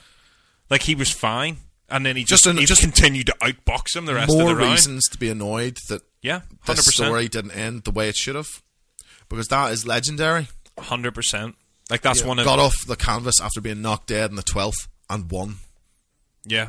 Yeah, and yeah, you know, no, you're absolutely right. Um, just quickly before we go on to our um, saints and sinners, or should we say our festive, Since naughty or nice yeah, list? Since it is the festive well, season, Santa's coming, mate. He's got his eye on all these people. that's true. Um, but before that, we'll just quickly talk about not a great deal to talk about from the TUF card, so we're not really going to bother. Well, we've already Um, talked about the only fight which mattered. Yeah, um, just a few things to touch on um, with uh, the UFC Adelaide card. First off, Jim Crute, uh, who beat Paul Craig, as we correctly predicted, um, he looks great. He does look great. His his jiu-jitsu, his Brazilian jiu-jitsu movement, like he's high level, and he's going to be a fucker for a lot of people. Because here's the thing, Paul Craig, whether you like him or not, or whether you rate him or not, the one thing he does have Toughness. really solid BJJ and tough. Well, okay, okay Yeah. two things he has: toughness and really solid Brazilian jiu-jitsu. You know, Jim Crute made him work and work and work and work and work until it he was the stuffed him. sweeps. You know, every time, the very few times that Paul Craig got an advantageous position, Jimmy Crute just swept him and Yeah. made it look easy. It's just phenomenal. I, I'm looking forward to him. Still young, um, and yeah, uh, just fair play to Jim Crute. One to keep an eye on. Sodiq Yusuff, um, who this is fucked up. I, did you hear about his brother? Died like a week before the fight or something. But nobody told him. Did they not His family decided not to tell him. Well, no, he mentioned it. In the, Yeah, because interview. his I th- he found out through a th- like I think it was extended family that someone like told him, but his like family kept it from him. Jeez, That's so fucked up. But anyway, what a dominant, um dominant, dominant uh, performance against Suman Mokhtarian, um, who he's decent, but like holy shit balls, one to watch out for. could be. He's so powerful for that size. So powerful. He's just a wee unit. Uh, Tony Martin, terrible sideburns, and I'm going to give you a piece of advice, Tony, because I like you. Shave your head, mate. Just commit to it. Yeah, that hair's Just, just, just do it's it. past the point of no return. I always say this, and I've said this to my wife, and I've said this to you, and you know what? This goes to everybody. If you ever see me and the hair is going that thin, or it's cr- the forehead is creeping back, or you're, or even worse, you're getting the monk, the bald spot. just go get just rid. tell, just tell me, and, And just get it, gotta do. Just get it shaved. And in fact, You just take it off. so far we've addressed mental health. I've done a public PSA on it. So yeah, to anyone out there who's suffering Struggling with baldness. male pattern baldness, um, Just shave it off. just just get rid of it. Just commit to it. People, trust me. Trust me when I tell you this, and listen up real good. People are judging you more for whatever it is that you're doing to try and cover it up. yeah. Or lack of to- covering it up than they would if to you just did it. What would happen is you'd shave your head and people would go, "Oh shit!" for the first week, and then that will be you for the rest of your life. Shave your head, grow a beard. Shave your head, grow a beard, and everything will be all right. That's our advice to any of you. Whether you're Male, hightailing the devil torn, yeah, you, whether you're hightailing at the, the hairline, getting Oh, that the widow's point, peak the at widow's the point, peak. or whether you're getting the you know the monk at the back, Or the Bobby just- Charlton comb over. uh, oh, that's no. the- the- By then, you're too late. You got to commit to the Bobby Charlton at that stage. Then that becomes your thing because you're the weird guy with the Bobby Charlton. no, see, I think I still think you I- should shave it, but like, I never, I never think you're too far. I think like even if you rocked a Bobby Charlton for years, you can. It's never too it's, late. just, it's okay. Things will be all right. Things will be all right. You can just you know get the clippers out and get rid of it. Tony Martin made pretty light work of Jake Matthews. It was a pretty dominant performance. I was really Surprised. surprised by Jake Matthews because Very, very predictable Yeah, or something. just- he was just looking for a big right hand. Maybe that's just a sign of knowing that that's all he had. I don't know. I've seen lots and No, but against fights, like, Martin, uh, Martin, I like Martin subbed him, so like I you think it started. Martin landed a big leg kick in the first round, and then from there it was just just didn't want any of that.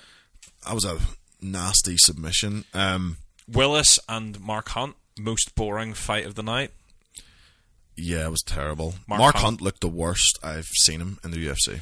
He's devalued his stock to pretty much anyone who might be interested in snapping him I up. said to you, and I picked him to win, but the fear was that he was just there to wind down, you know, run down time, wind down the It clock, that way. and see it out.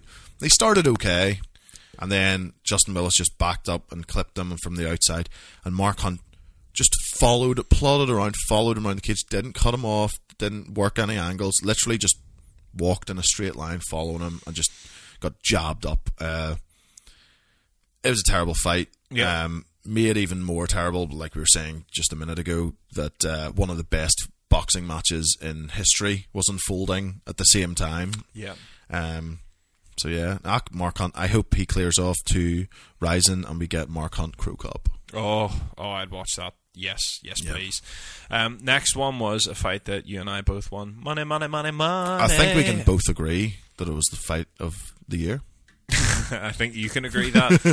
um, Mauricio Shogun, who uh, beating Tyson Pedro. Tyson Pedro massively, massively favoured in this. I actually picked him myself, but the odds were too good not to.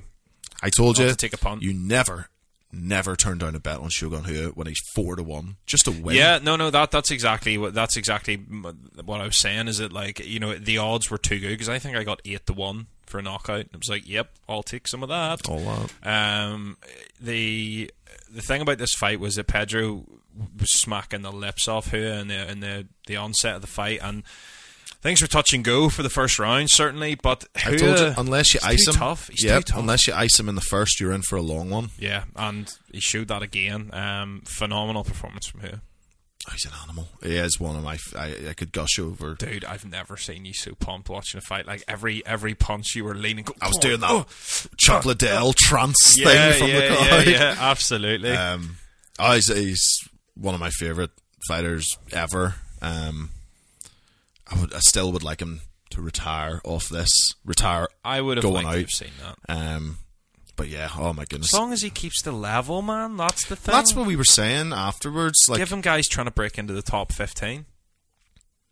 yeah, I mean, like we were saying, he's four and one in his last five against a bunch of guys in the top fifteen to the tail end of ten. Like you can't, you know, it's hard There's to say. your place. Yeah, it's hard to say like, oh, you're done. Oh, but like, sorry, the only people who hammer you are the top six fighters in the world. Yeah. you know, it's hard to say tell someone that like, yeah, you, I mean, you should just end your career. There's also a payoff, though. Like, I mean, we've talked about this before. We, we're never ones to try and, like, be like, oh, you need to retire. But there is a payoff between damage and what you've got left. And, you know, as you say, like, if you put him in there with the right people, and I think that that's, that's on the UFC. That's on the matchmaking. Like, you need Yeah. to look after your guys like that. You know, look after your Mauricio Who's. Look, you know, you know, Lord knows that you, you know, you don't get a lot of them. yeah, no, you don't, and and you certainly can't replace them. You know, it's the same with Mark Hunt.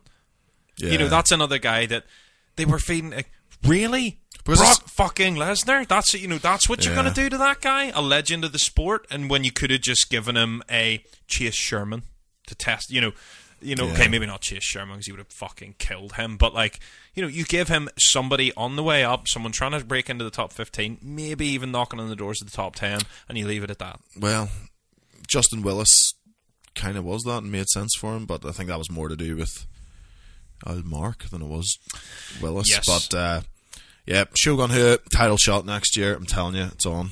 Well, the main event uh, was uh, the wonderful and hilarious Tai Tuivasa uh, versus Junior Dos Santos. Now, for me, Big um, theme of the, the last three fights in this card: up and comers against established Yep, legends. absolutely. Um, I think last week I predicted. Well, I'd say last week We week. both picked Dos Santos. Yes, um, but Tai Tuivasa looked a lot better doing it than I thought he would. I thought Junior Dos DeSantos looked Pretty terrible. about as bad as I've seen him. Kept it backing himself to the cage. He still hasn't still does bro- broken that habit. Still eats leg kicks. Oh shit! That leg kick, like that was where I went. That was the moment where I went, oh, "Okay, now my sphincter is clenching." Like I'm literally prairie dogging it right now. Like you know, Um, It, it, it- It's it's not it's the thing though. It's still Junior Dos Santos. He's still a six foot four giant jacked Brazilian with what what relevance is the with Brazilian part heavy heavy hands. I'm just stating fact. like a, a bald man as well. yes, he is. He is. And do you know what? One that- a prime example of someone that Just look, embraced it. you used to look at him and go, "Dude,", Dude, and then he go. did it, and you're like, "Better, Yeah. nice, Better. good And- work, JDS." Won the title after shaving it. Uh, well, there you go. I'm not promising that if your hair's going We're and you shave saying. it, you're going to be the UFC heavyweight champion. We're just saying. But Is I'm just saying. coincidence? It Look into it. It could happen. could. Um, Tai Tuivasa that worked with the leg kicks beautifully, made it an ugly fight, and which I think is what he needed to do. Looked like a fish out of water on the ground. But in fairness, his brains had just been scrambled Oh, by that that- unchecked, unguarded left hook. Was it left No, hook? it was a right hand. I think he caught him with a left hook, which It's I think spun Tai Tuivasa around, and It was his the one- hands yep, were down, and he just was fed face- him a yeah, straight he punch. facing away. Yeah. It was terrible. Uh, Tai Tuivasa trying to punch his way out of How good is bottom chin? I bet he didn't just go out though. That's true. Um, I think that's just summed up what we'd said last week. Bit too much, bit too soon. Absolutely, and I think Like we're all for testing prospects, but Junior Dos Santos is, you know, he's still up there. yeah, absolutely. Um, called out my boy Overeem. It's a good fight. Um, I think Overeem smashes him, Yeah, so do I. but uh, yeah, I don't. I don't know how much upside I see in Junior Dos Santos anymore.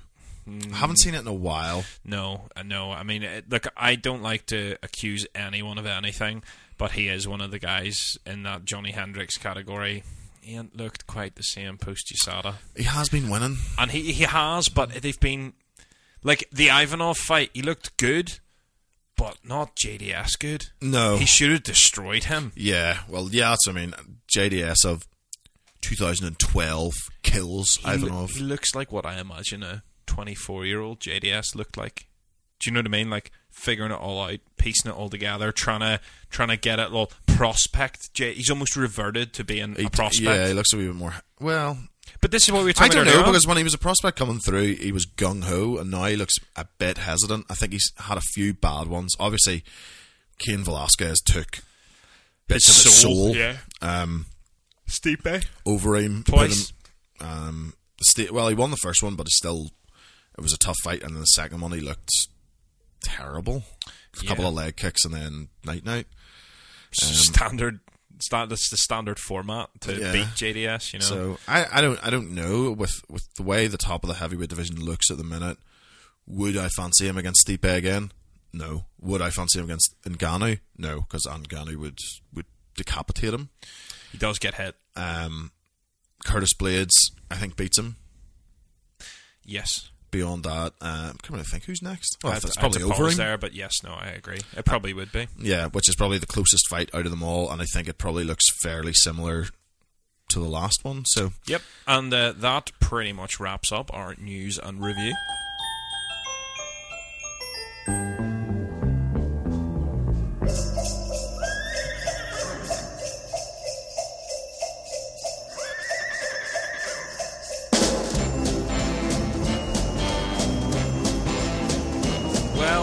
Lovely music? It is a little bit different from normal. Uh, obviously, Saints and Sinners is the section where the MMA gods have bestowed the power upon us to cast sainthood or sinnership upon those from the MMA world, um, and it is, of course, at our discretion. However, they have handed power over to Santa's little helpers for the naughty and nice list because, after all, it's close to Christmas. So, uh, I am unfortunately flying solo. We had a logistical um, mishap, shall we say, um, which has left me finish up the podcast on my own. But that is all good, and hopefully you guys will stick around because we've still got the uh, naughty and nice to come here, and uh, we also, of course, have a preview of the next uh, the next UFC card. So, just going to get stuck right in.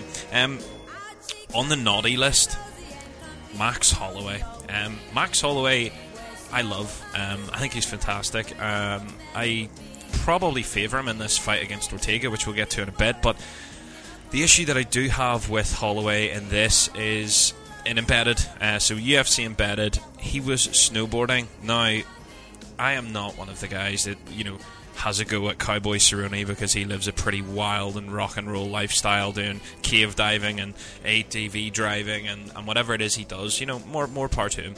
But Max Holloway was medically pulled from a fight a weight class above his. Now I understand that that weight class was, or that weight cut, I should say.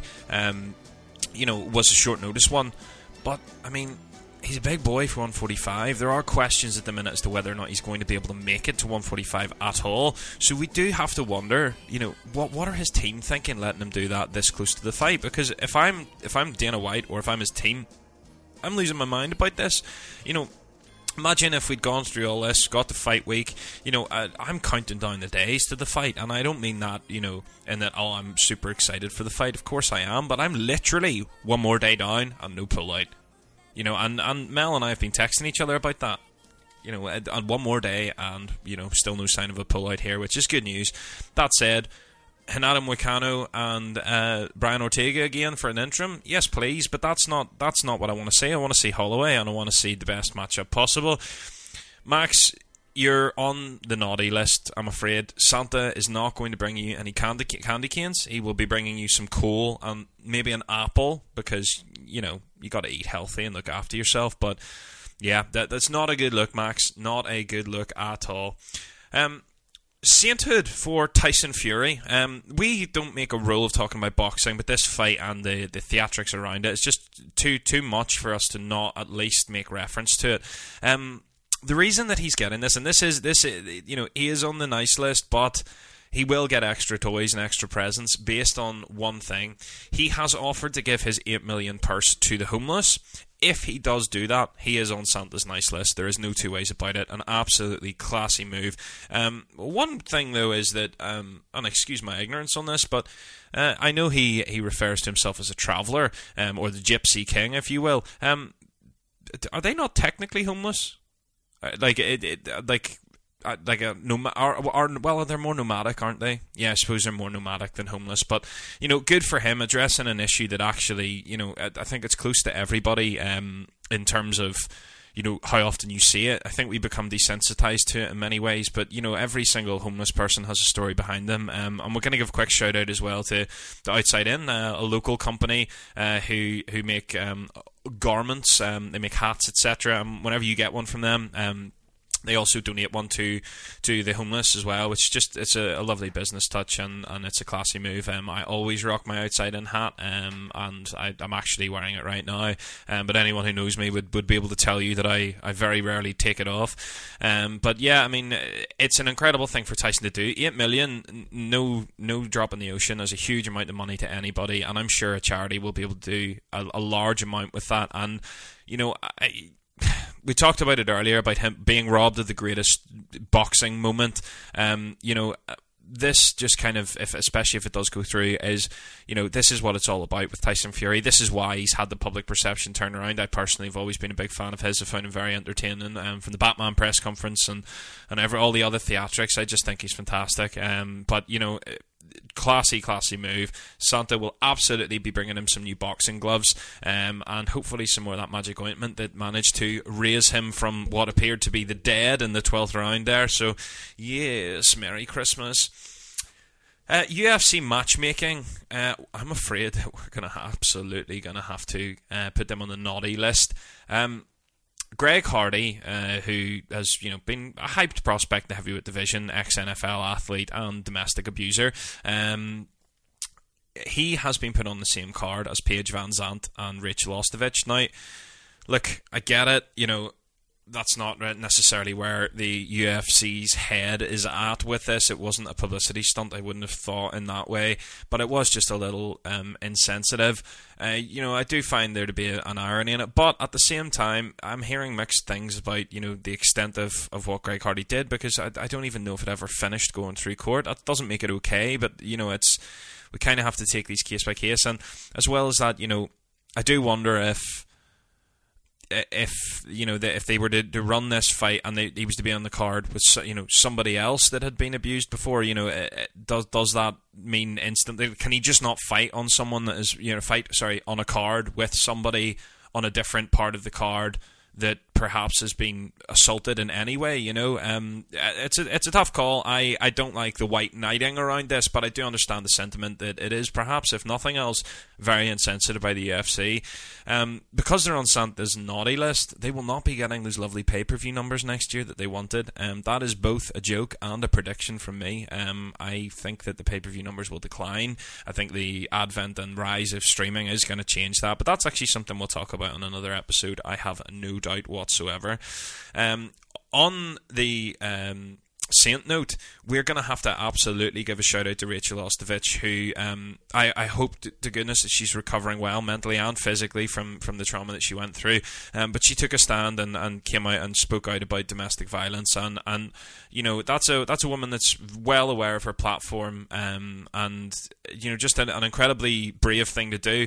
Um, I do I do much respect her. She's definitely on Santa's uh, nice list this year, and hopefully he brings her something uh, that will help brighten her Christmas. So yes, our thoughts are with her. Um, you know, in terms of what what she's going through at the minute, and just absolute credit um, where it's due because not an easy thing to talk about. Um, you know, they they talked about Tyson Fury talking about mental health because of the stigma.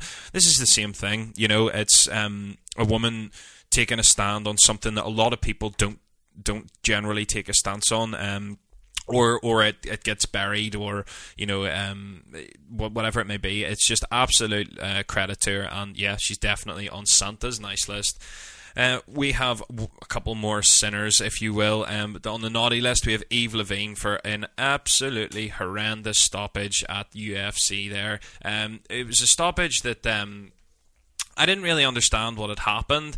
He sort of stopped the fight midway between. Um, so it was it was sorry, but it was Benavidez and Perez, but he stopped it uh, and waved it off, and then the fight kind of continued, and and it was just it was a bad stoppage in general. You know, the fight should have been just stopped there, and it wasn't. Um, we see this all the time, and I do my best to um, to to try and. Uh, you know, give the referees benefit of the doubt because I believe that uh, you know they're they're doing something that not a lot of people can do, and you know, for for every minute that they're in the right position, you know, they have to move and theoretically be in the wrong position. And I've often said this that being in the wrong position is often just for a split second and sometimes unavoidable, and it's the consequences of that that we always focus on. Um, but this isn't one of those times. This was just flat out a bad, bad call. Um, I try to give referees the benefit of the doubt, but this was not one that uh, that's possible for me to do. Um, I just think that it was too egregious a stoppage. Um, he is on the naughty list. He will not be getting new hair for Christmas from Santa. Um, and yeah, that, that's not cool, man. Not cool at all. Um, one more for the naughty list Bellator. Um, we often praise Bellator on this podcast for uh, being forward thinking in terms of the fight cards, putting on fights that people definitely want to see. Um, speaking of fights that you want to see in Bellator, uh, Paul Daly versus uh, Michael Venom Page versus MVP uh, happening in February, I believe. What has killed me about this is how could they not put it on in England? Like how how how could they how could they not? There's a card already happening in, and around the same time in England. And you know what? Like we very rarely we talked about this in the in some of the uh, the podcasts where there was cards for the UFC that were on at strange times for the US there's only a handful of cards a year that we get to see at a nice time. You know, Mel and I stay up until six or seven o'clock in the morning every week to to bring you know to be able to bring coverage like this to you for us to to to uh, to just catch highlights isn't enough. We have to watch it, and yes, we could watch it the next day, but it loses its feel. Um, it's not it's not the same, and and I think that you know we get a really hard time. Uh, you know the the Americans were absolutely cracking up about the card a couple of weeks ago, where the you know it was on a terrible time for them, which was just a normal time for us. And you know, if you're an American listener, I hope I hope that you know you understand. Um, uh, well, firstly, I'm sure that you there's every every good chance that you're not one of the ones we're talking about. But if you are, I hope they understand that this is literally the norm for for the other side of the world. This is the norm. We stay up until stupid o'clock because we love this sport. It it I would feel so lucky to have the, the week in week out cards finishing at 10 o'clock at night i would love that but it is just not the reality of it so just do me a favor and let us have one here and there because you know we, we, we need those because we need respite you know we we you know, we all work jobs too. You know, we, we, we need to, to be able to balance. You know, the thing is for us, you know, that's our Sunday written off we need to sleep, we need to rest, and and get ready for the next week. And it is hard. It is hard, and I don't want to sound like I'm giving a sob story because it's an absolute privilege to do what we do. That doesn't mean that we don't need our sleep like the rest of you. So you know, it is what it is. Anyway, back to Bellator. Uh, I don't I don't know what the motivation here is. Um, MVP and Paul Daly both English. Um, both huge in the UK. Um, every Bellator fan knows this fight's going to be absolute dynamite. Uh, we will do a preview of the fight closer to it, but the reason this fight's so exciting is because Paul Daly, you know what you're going to get with Paul Daly. Um, he is an established fighter, a journeyman with a solid record, um, MVP. Been it feels like he's been an quote unquote up and coming prospect forever, but you know hasn't really faced that high level of competition yet. And this is this is a really intriguing fight because this is the, this is where this is what he should be doing. He should be fighting someone like Paul Daly. Um, I personally I do think that MVP is legit. I just don't know if he's Paul Daly legit. Um, I mean Paul Daly just well I don't know. Oh, you see, this is why this fight's so good. This is why. This is why I feel like we've been robbed. Um, I mean, this this to me is one of the fights. Of course, like I'm saying this, and I'm going to stop, and I'm going to watch it anyway. You know, I'm not going to sit and say this and then like huff and not watch it. But I just wish that this was one of the ones that I could really enjoy. Because the other thing too is, look, we we enjoy an occasional beer. I'm not, as I said earlier on the podcast, I don't really drink anymore. But you know, I I would love to be able to have a beer or two watching the UFC, but I can't because it would make me fall asleep. This is one of those fights where you get your mates round, you you know, even your non MMA mates, you go, "This is this fight is awesome." Like you show them a guy like MVP, you show them a highlight reel of Paul Daly. This is a missed opportunity for a company that are trying to get the uh, uh, the UK market.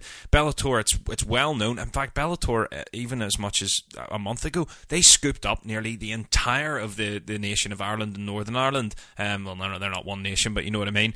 They scooped up the entire talent pool of, of pros that, that were serviceable and, and useful because they know that they if they fill the Europe cards, if they fill the UK cards, there's a bit of a gap in the market. Why? Well, because the the UFC don't really focus on it that much. Yeah, they put on a handful of cards, but they put them on at weird times to you know to, to help the US market watch them. They're not worried about the numbers in the rest of the world as much as they are about the numbers in the US.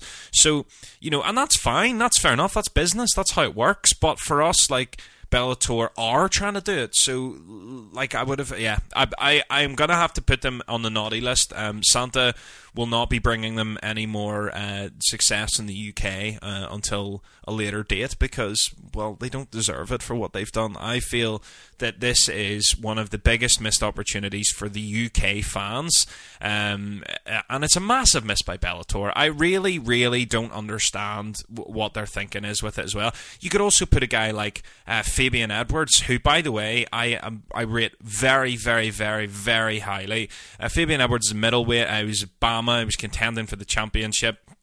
He is now signed with Bellator. Um, his social media is hilarious, calling out guys left, right, and centre. And if the name Edwards means anything to you, he is, of course, brother of uh, UFC welterweight Leon Edwards. Um, but I think Fabian's better. I think he's he's more dynamic, um, and I I love Leon Edwards, and he's brilliant. Uh, but but Fabian, I, I he just has something that, that fills me with, with confidence for his future. I really do believe that he, he could contend for the championship in Bellator and potentially down the line even the UFC.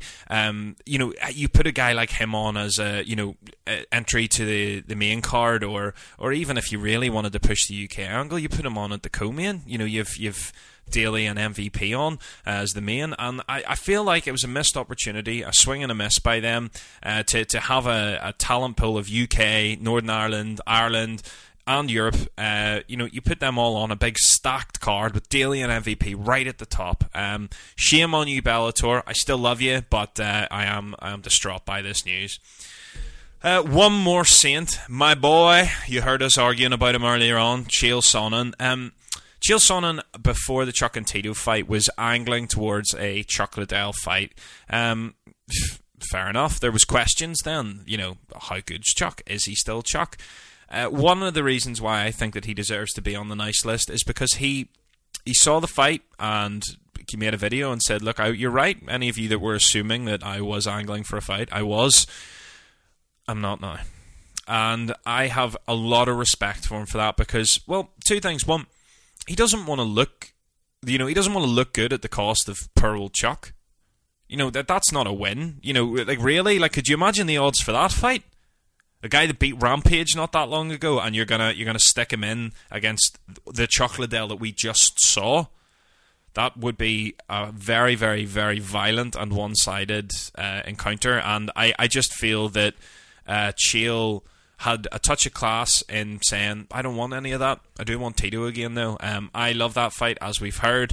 Um, but yes, I, I have to give him credit. I would imagine that Chael knows full well that that that fight would not have gone well for Chuck. And, you know, credit to him where it's due. He didn't want that. So that wraps up our Saints and Sinners, or as we shall call it this week, and for the, the, the coming weeks as well, because after all, Santa is watching and he is on his way. The naughty and nice list. Okay, so uh, as you know, uh, we have uh, a UFC card coming up. Now, we talked about this before uh, in terms of what we do on Tapology. Now, Tapology is a website, and we are not sponsored or endorsed in any way, so we're just uh, advocating this for the crack, the banter, and the fun. Um, it allows you to pick the fights. You get belts like you would in a martial art for guessing correctly. You get points. The more points you get, the more belts you get. So you can predict method. You can predict. Um, you can predict uh, what round, you can predict who's going to win, etc. Uh, and more importantly, you can jump on the website, sign up free, and take part and play with us. Uh, we have a group, uh, and it is called the Super Rad MMA UFC Pick'em. Uh, currently, there is a handful of us playing along and we would love it if you did too. So please feel free. And if you have any problems finding it, uh, just drop us a wee message uh, on Twitter at uh, at SuperRadMMA. You can also drop a message to us on Facebook.com forward slash SuperRadMMA, or you can get us on the Instagram at Palooka Media. Uh, but please just get in touch with us because we'd love you to take a part in it. Um, so we're just going to get on to a quick preview of the uh, the next card, which of course is the big one in Toronto, UFC 231. So first fight that I've predicted is Diego Lima versus Chad Laprise.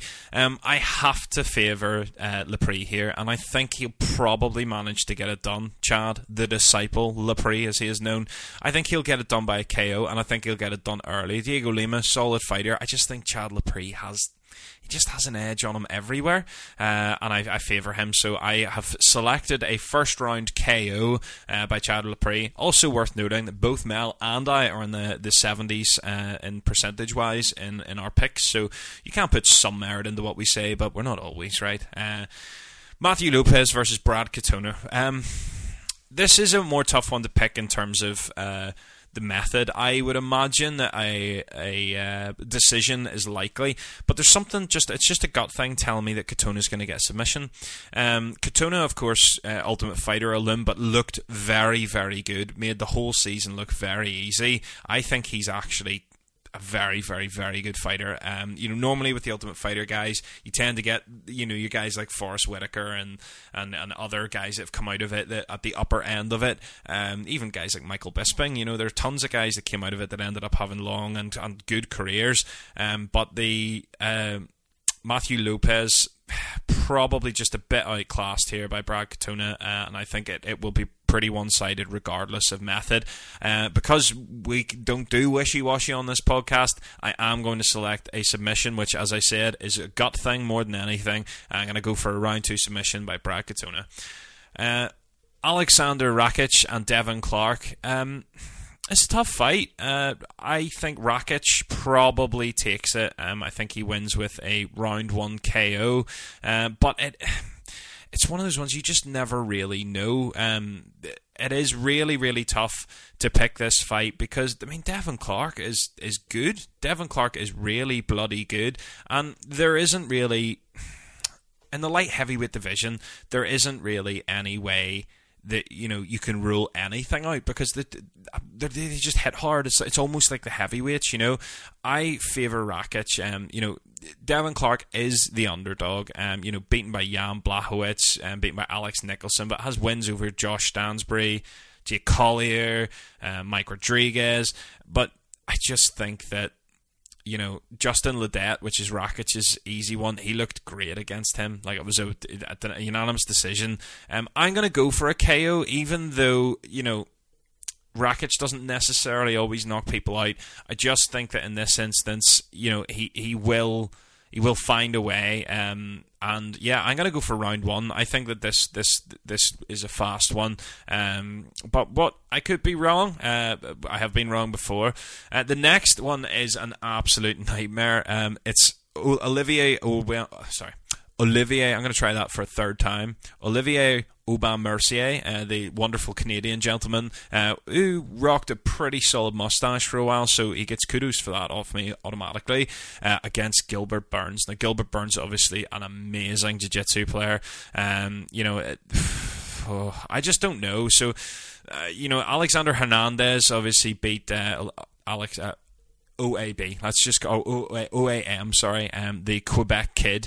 Um, he beat him in a pretty handy decision the last time they fought. wasn't the most exciting fight, uh, but he's great. Um, Gilbert Burns got smashed by Daniel Hooker, but Daniel Hooker on a tear, you know, and this was Daniel Hooker at lightweight as opposed to featherweight. So it's it's a tough one to call. I favour Burns. I've diced between submission and I've diced between a decision. I've gone with a safer bet, and I've, I've I think it's I think it will be a decision because uh, OAM is great against the cage. Um, actually, Mel was saying that he thinks this fight could be a bit of just a dare I say boring one, in that it could just be a lot of clinch work, uh, a lot of cage work, a lot of stalling.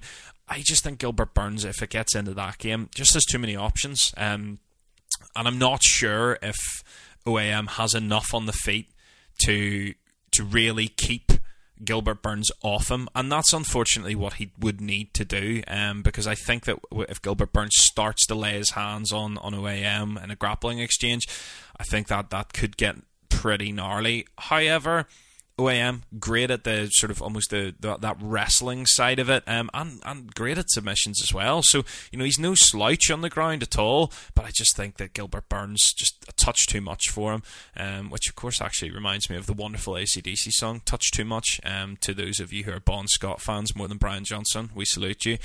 Um, Elias Theodorou, the man with the best hair in the business, um, fighting Eric Eryk Anders. Now, there's two trains of thought on this. Um, Anders is heavily favoured by KO um, on on Tapology, uh, but Mel and I were talking about it yesterday, and I Theodore was good, and and he you know he beat Trevor Smith, he beat Daniel Kelly, um, he lost to Brad Tavares, who's a bad motherfucker. You know, uh, beat Cesar Ferreira, um, beat Sam Alvey, who hits hard, and it's the Sam Alvey one that I find interesting because although Sam Alvey's nowhere near as dynamic as Eryk Anders, he he cracks hard, and uh, you know that would have been my my question. Um, that said, Eryk Anders also did beat you know Thiago Santos not that long ago. Or sorry, lost to him actually. Sorry, um, but he did beat Tim Williams uh, and lost to Lyoto Machida, which is no, you know, and that was also a decision split that you know he could easily.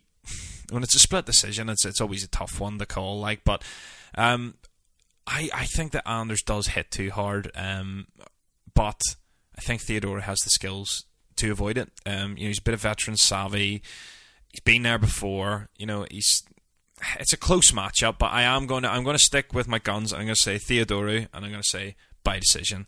Um, so yeah, that's my thoughts on that. Uh, Jessica Eye and Katlyn Chookagian. Uh, this is a good fight. Um, I mean, it's it's a bit of a mismatch to be honest, um, in terms of ranking. But you know, Jessica Eye on a bit of a win streak, she beat Jessica Rose Clark and uh, Kalindra Faria. So you know, she's strung a couple of wins together on a bit, perhaps on a, a more upward trajectory than she was before. But Chookagian just I just favour her. I th- I just think she's better, um, and she's better everywhere. I think it will be a decision. Um, it's to be honest, I usually tend to, to, to err on the side of cautions with, with the female divisions, especially the lessers, and this obviously is flyweight. But uh, you know the finish rate just isn't all that high. So I I think it will be a decision. Uh, I, I don't always err on that. Like I don't think uh, there's a female fight coming up that we're going to talk about in a minute, and I don't necessarily think that's going to go the distance. But in this instance, I think it's a pretty safe bet.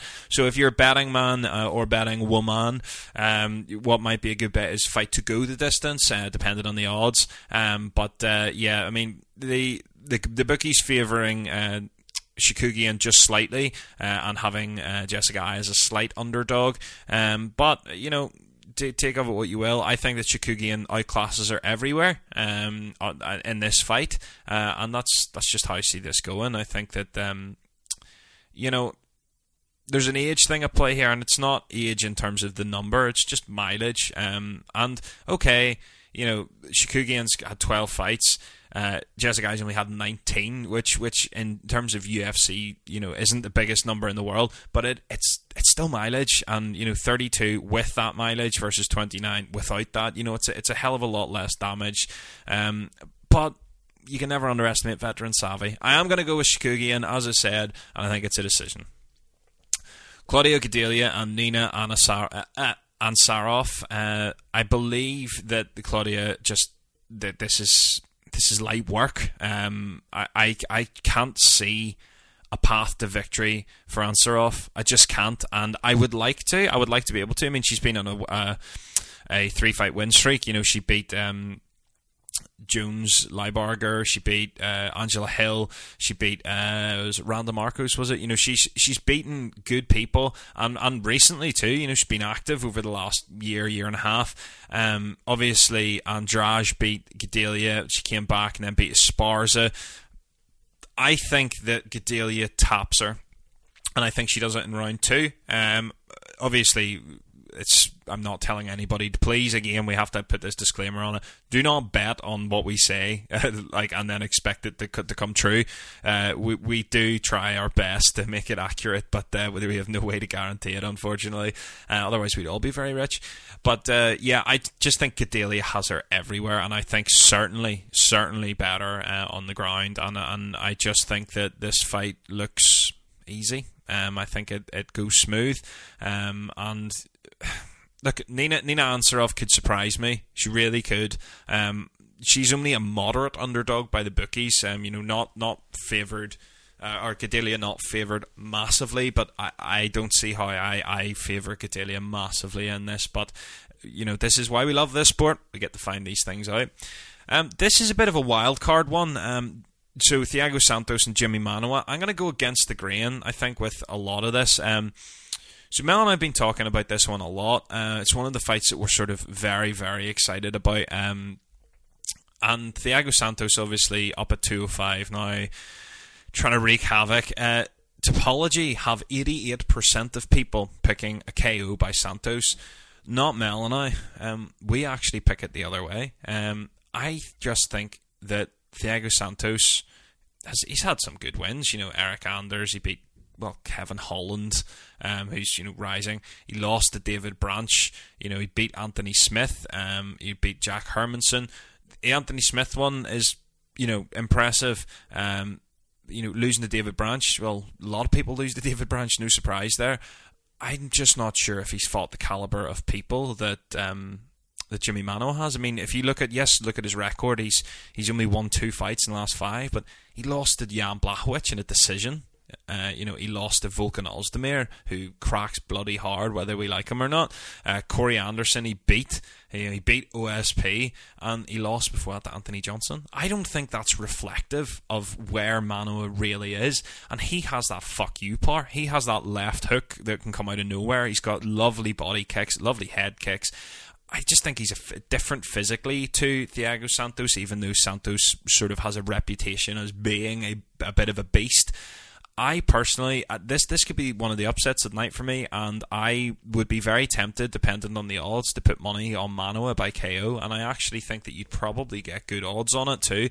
Um, he's he's a great guy. I really like him. We've talked to him on Twitter a few times, um, and uh, I I just think that uh, he he he has the experience. He has a level of competition that, that Santos is yet to see. Now, does that necessarily translate? No, no, it doesn't. It doesn't necessarily mean that. Um, that, that you know because he's faced better people that you know that he'll he'll be guaranteed to win but it does definitely count for something to me you know it, it, having wins over guys like Corey Anderson and, and OSP that definitely counts that contributes for something um, you know Jimmy Manuwa is pretty much at 7 to 4 across the board um, 31 to 20 17 to 10 but they're thereabouts and yeah, good lord! Like it's uh, that that that's big odds, and that's just that's just for him to win let alone you know when you go into by KO, you know, and and I personally think that the, those odds are not truly reflective um, of of the fight. I think that uh, Manuwa is in with a much bigger shout than people are giving him. As I said, twelve percent of people picking Manuwa, Twelve percent, really? Like this is Jimmy Manuwa, you know, and I know that he's not.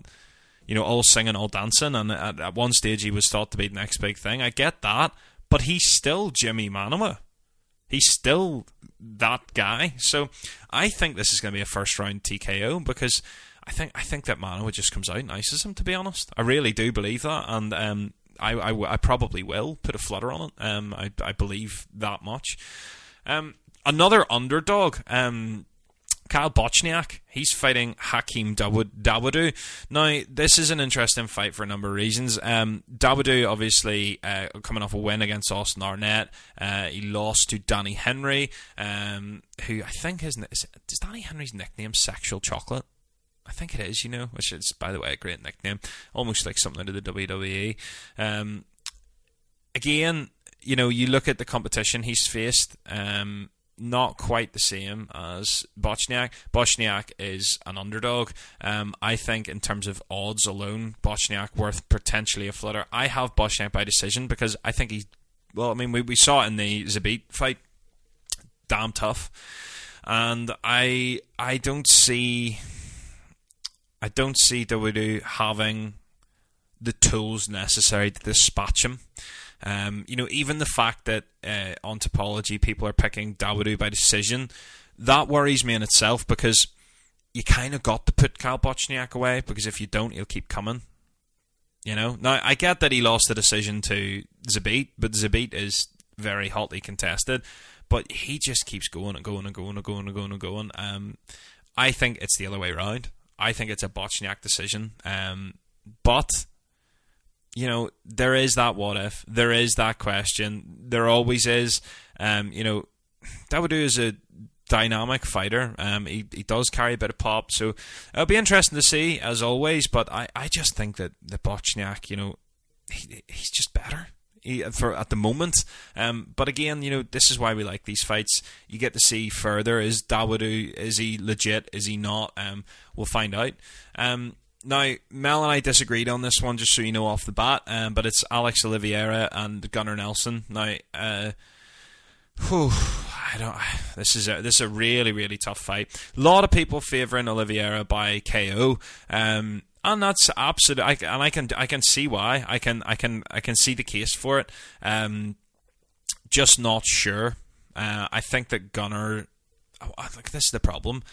You know, Oliveira is a badass on the ground too, but I think that Nelson is just a touch above on the ground, and I see him.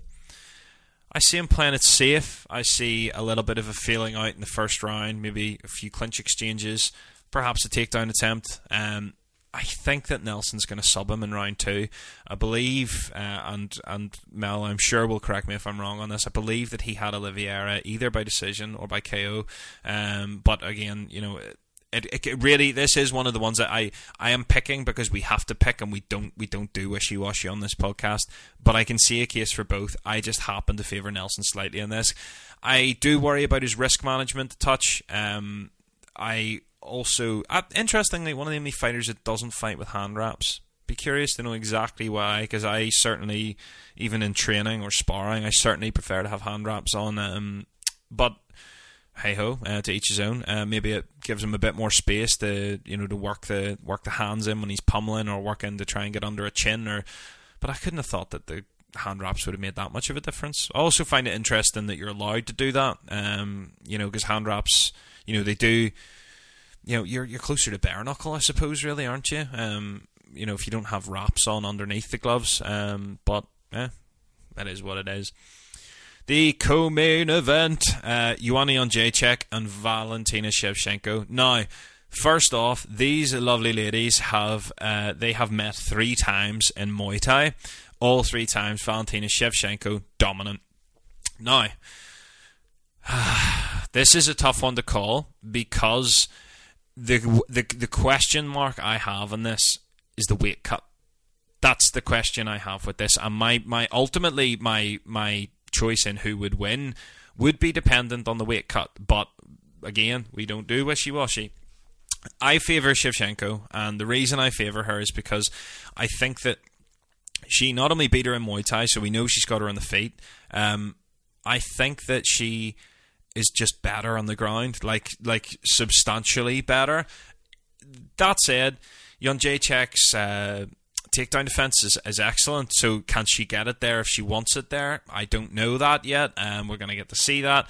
I just I favor her. Um, I, there is a, a, chance, to be honest, of a KO. Um, Jędrzejczyk potentially, potentially chinny, maybe, maybe. I don't know. No, actually, no. There's not. There's not really because I was just thinking. I was like, but that was just the Rose one, and I, I remember reading she had a really tough cut for that. You know, so like we do know that dehydration does affect your your ability to take a punch. Um, ah, no, I, I think that Shevchenko just has her everywhere. She has her in the feet and she has her on the ground. Um, I also I've said this before in the podcast. I used to really like Joanna Jędrzejczyk, but I Mel was telling me the other day her website still refers to her as the Queen, or still has her undefeated. Like, come on, come on, love. Like, I really like her personality, and I don't so much enjoy the way in theatrics, but I think she's a great fighter, and and I really hope that whatever happens from this, win or lose, that she comes out of it better than she was before. Um, not not as a fighter, but as you know, in terms of ego. Um, because the one the one thing that I would say maybe that's a bit negative about her is that she does seem to have a very very temperamental ego. Sometimes she, she seems to be a bit sort of arrogant. But I mean, look, this is the fight game. You have to be to step into a cage and fight someone. You have to believe that you're you're better than somebody else. Because if you don't, like you're going to be the one getting thumped. So, you know, I, I understand it to to an extent. But Valentina, you know, I just think that she has her everywhere. Um, it's going to be a tougher cut for her than for Joanna. From, from what I've gathered this week, you know, by the time she'd even like she was leaving Florida, she was only like four pounds away.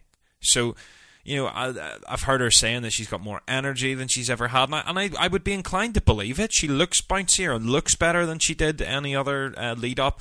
Uh, I'm just not sure if that's going to be enough. That's that's essentially my opinion on it. I, I'm going by Shevchenko by decision. I wouldn't rule out a KO at all, um, but I, I would favour a decision um, because I think that, you know, to be fair to Joanna Jędrzejczyk, she is that good that she's not just going to get iced by her. Um, so, yeah, that's that's my prediction for that the main event, and I would like to add a caveat to that. If and and I hope to goodness it does, if it happens, um, I am concerned about Holloway's weight. Um, just in general, I think that he he needs to go to 155 now. I'm saying that, but I don't really know because you know I, I'm kind of buying into the hype that everyone else is saying with that. You know, I, but but to be fair, he looks a lot bigger than he, than he's looked before, and I think a lot of that is age. You know, he's only 27 now. Now I'm only 28 myself, but uh, you know, it's it's that thing of I didn't start to like, and I'm pretty skinny as it is, but I I didn't start to get fill into my frame, if you will, until I was sort of 25, 26. You know. Max Holloway's been in the UFC since he was 19 or 20. You know, it's a it's a long time, and and you know, training the way he trains, eating the way he eats, um, and I don't mean that negatively. I mean, you know, eating good protein, good food, good clean diet. Um, you know, you do that for years. You lift weights for years, and you train the way you train for years. You got, you're gonna, you're gonna get bigger. You know, you might not, you know, you're not gonna get bodybuilder big, but you're gonna put on muscle.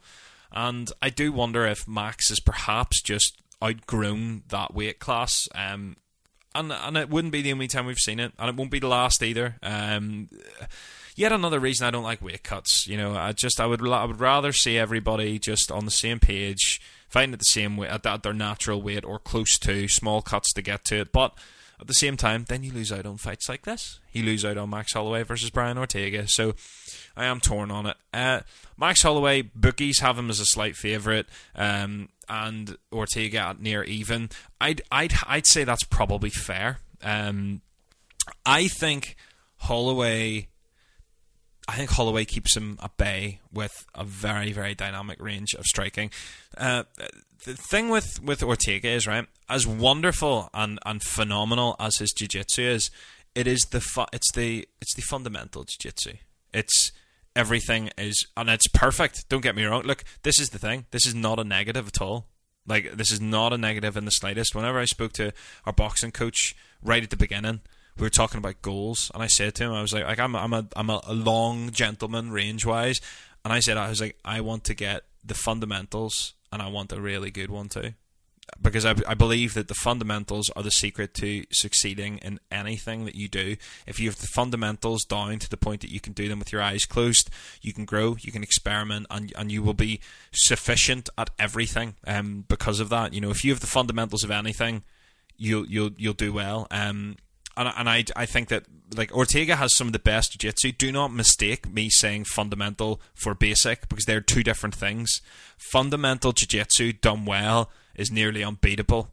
And that's what I, I think that Ortega has in his entire game. His boxing, people rate it highly. I do in terms of how effective it's been, but it's fundamental. And there's nothing wrong with that because, as I said, I myself aimed to have fundamental boxing. But I just wonder if, and this is this is the question, if Holloway is just too dynamic. You know, if I think you need more, especially on the feet. Maybe not so much with the jiu-jitsu because fundamental jiu-jitsu, you know, it, it, it is what it is. But I think that with Holloway, I think that he deals with Ortega on the feet without much bother.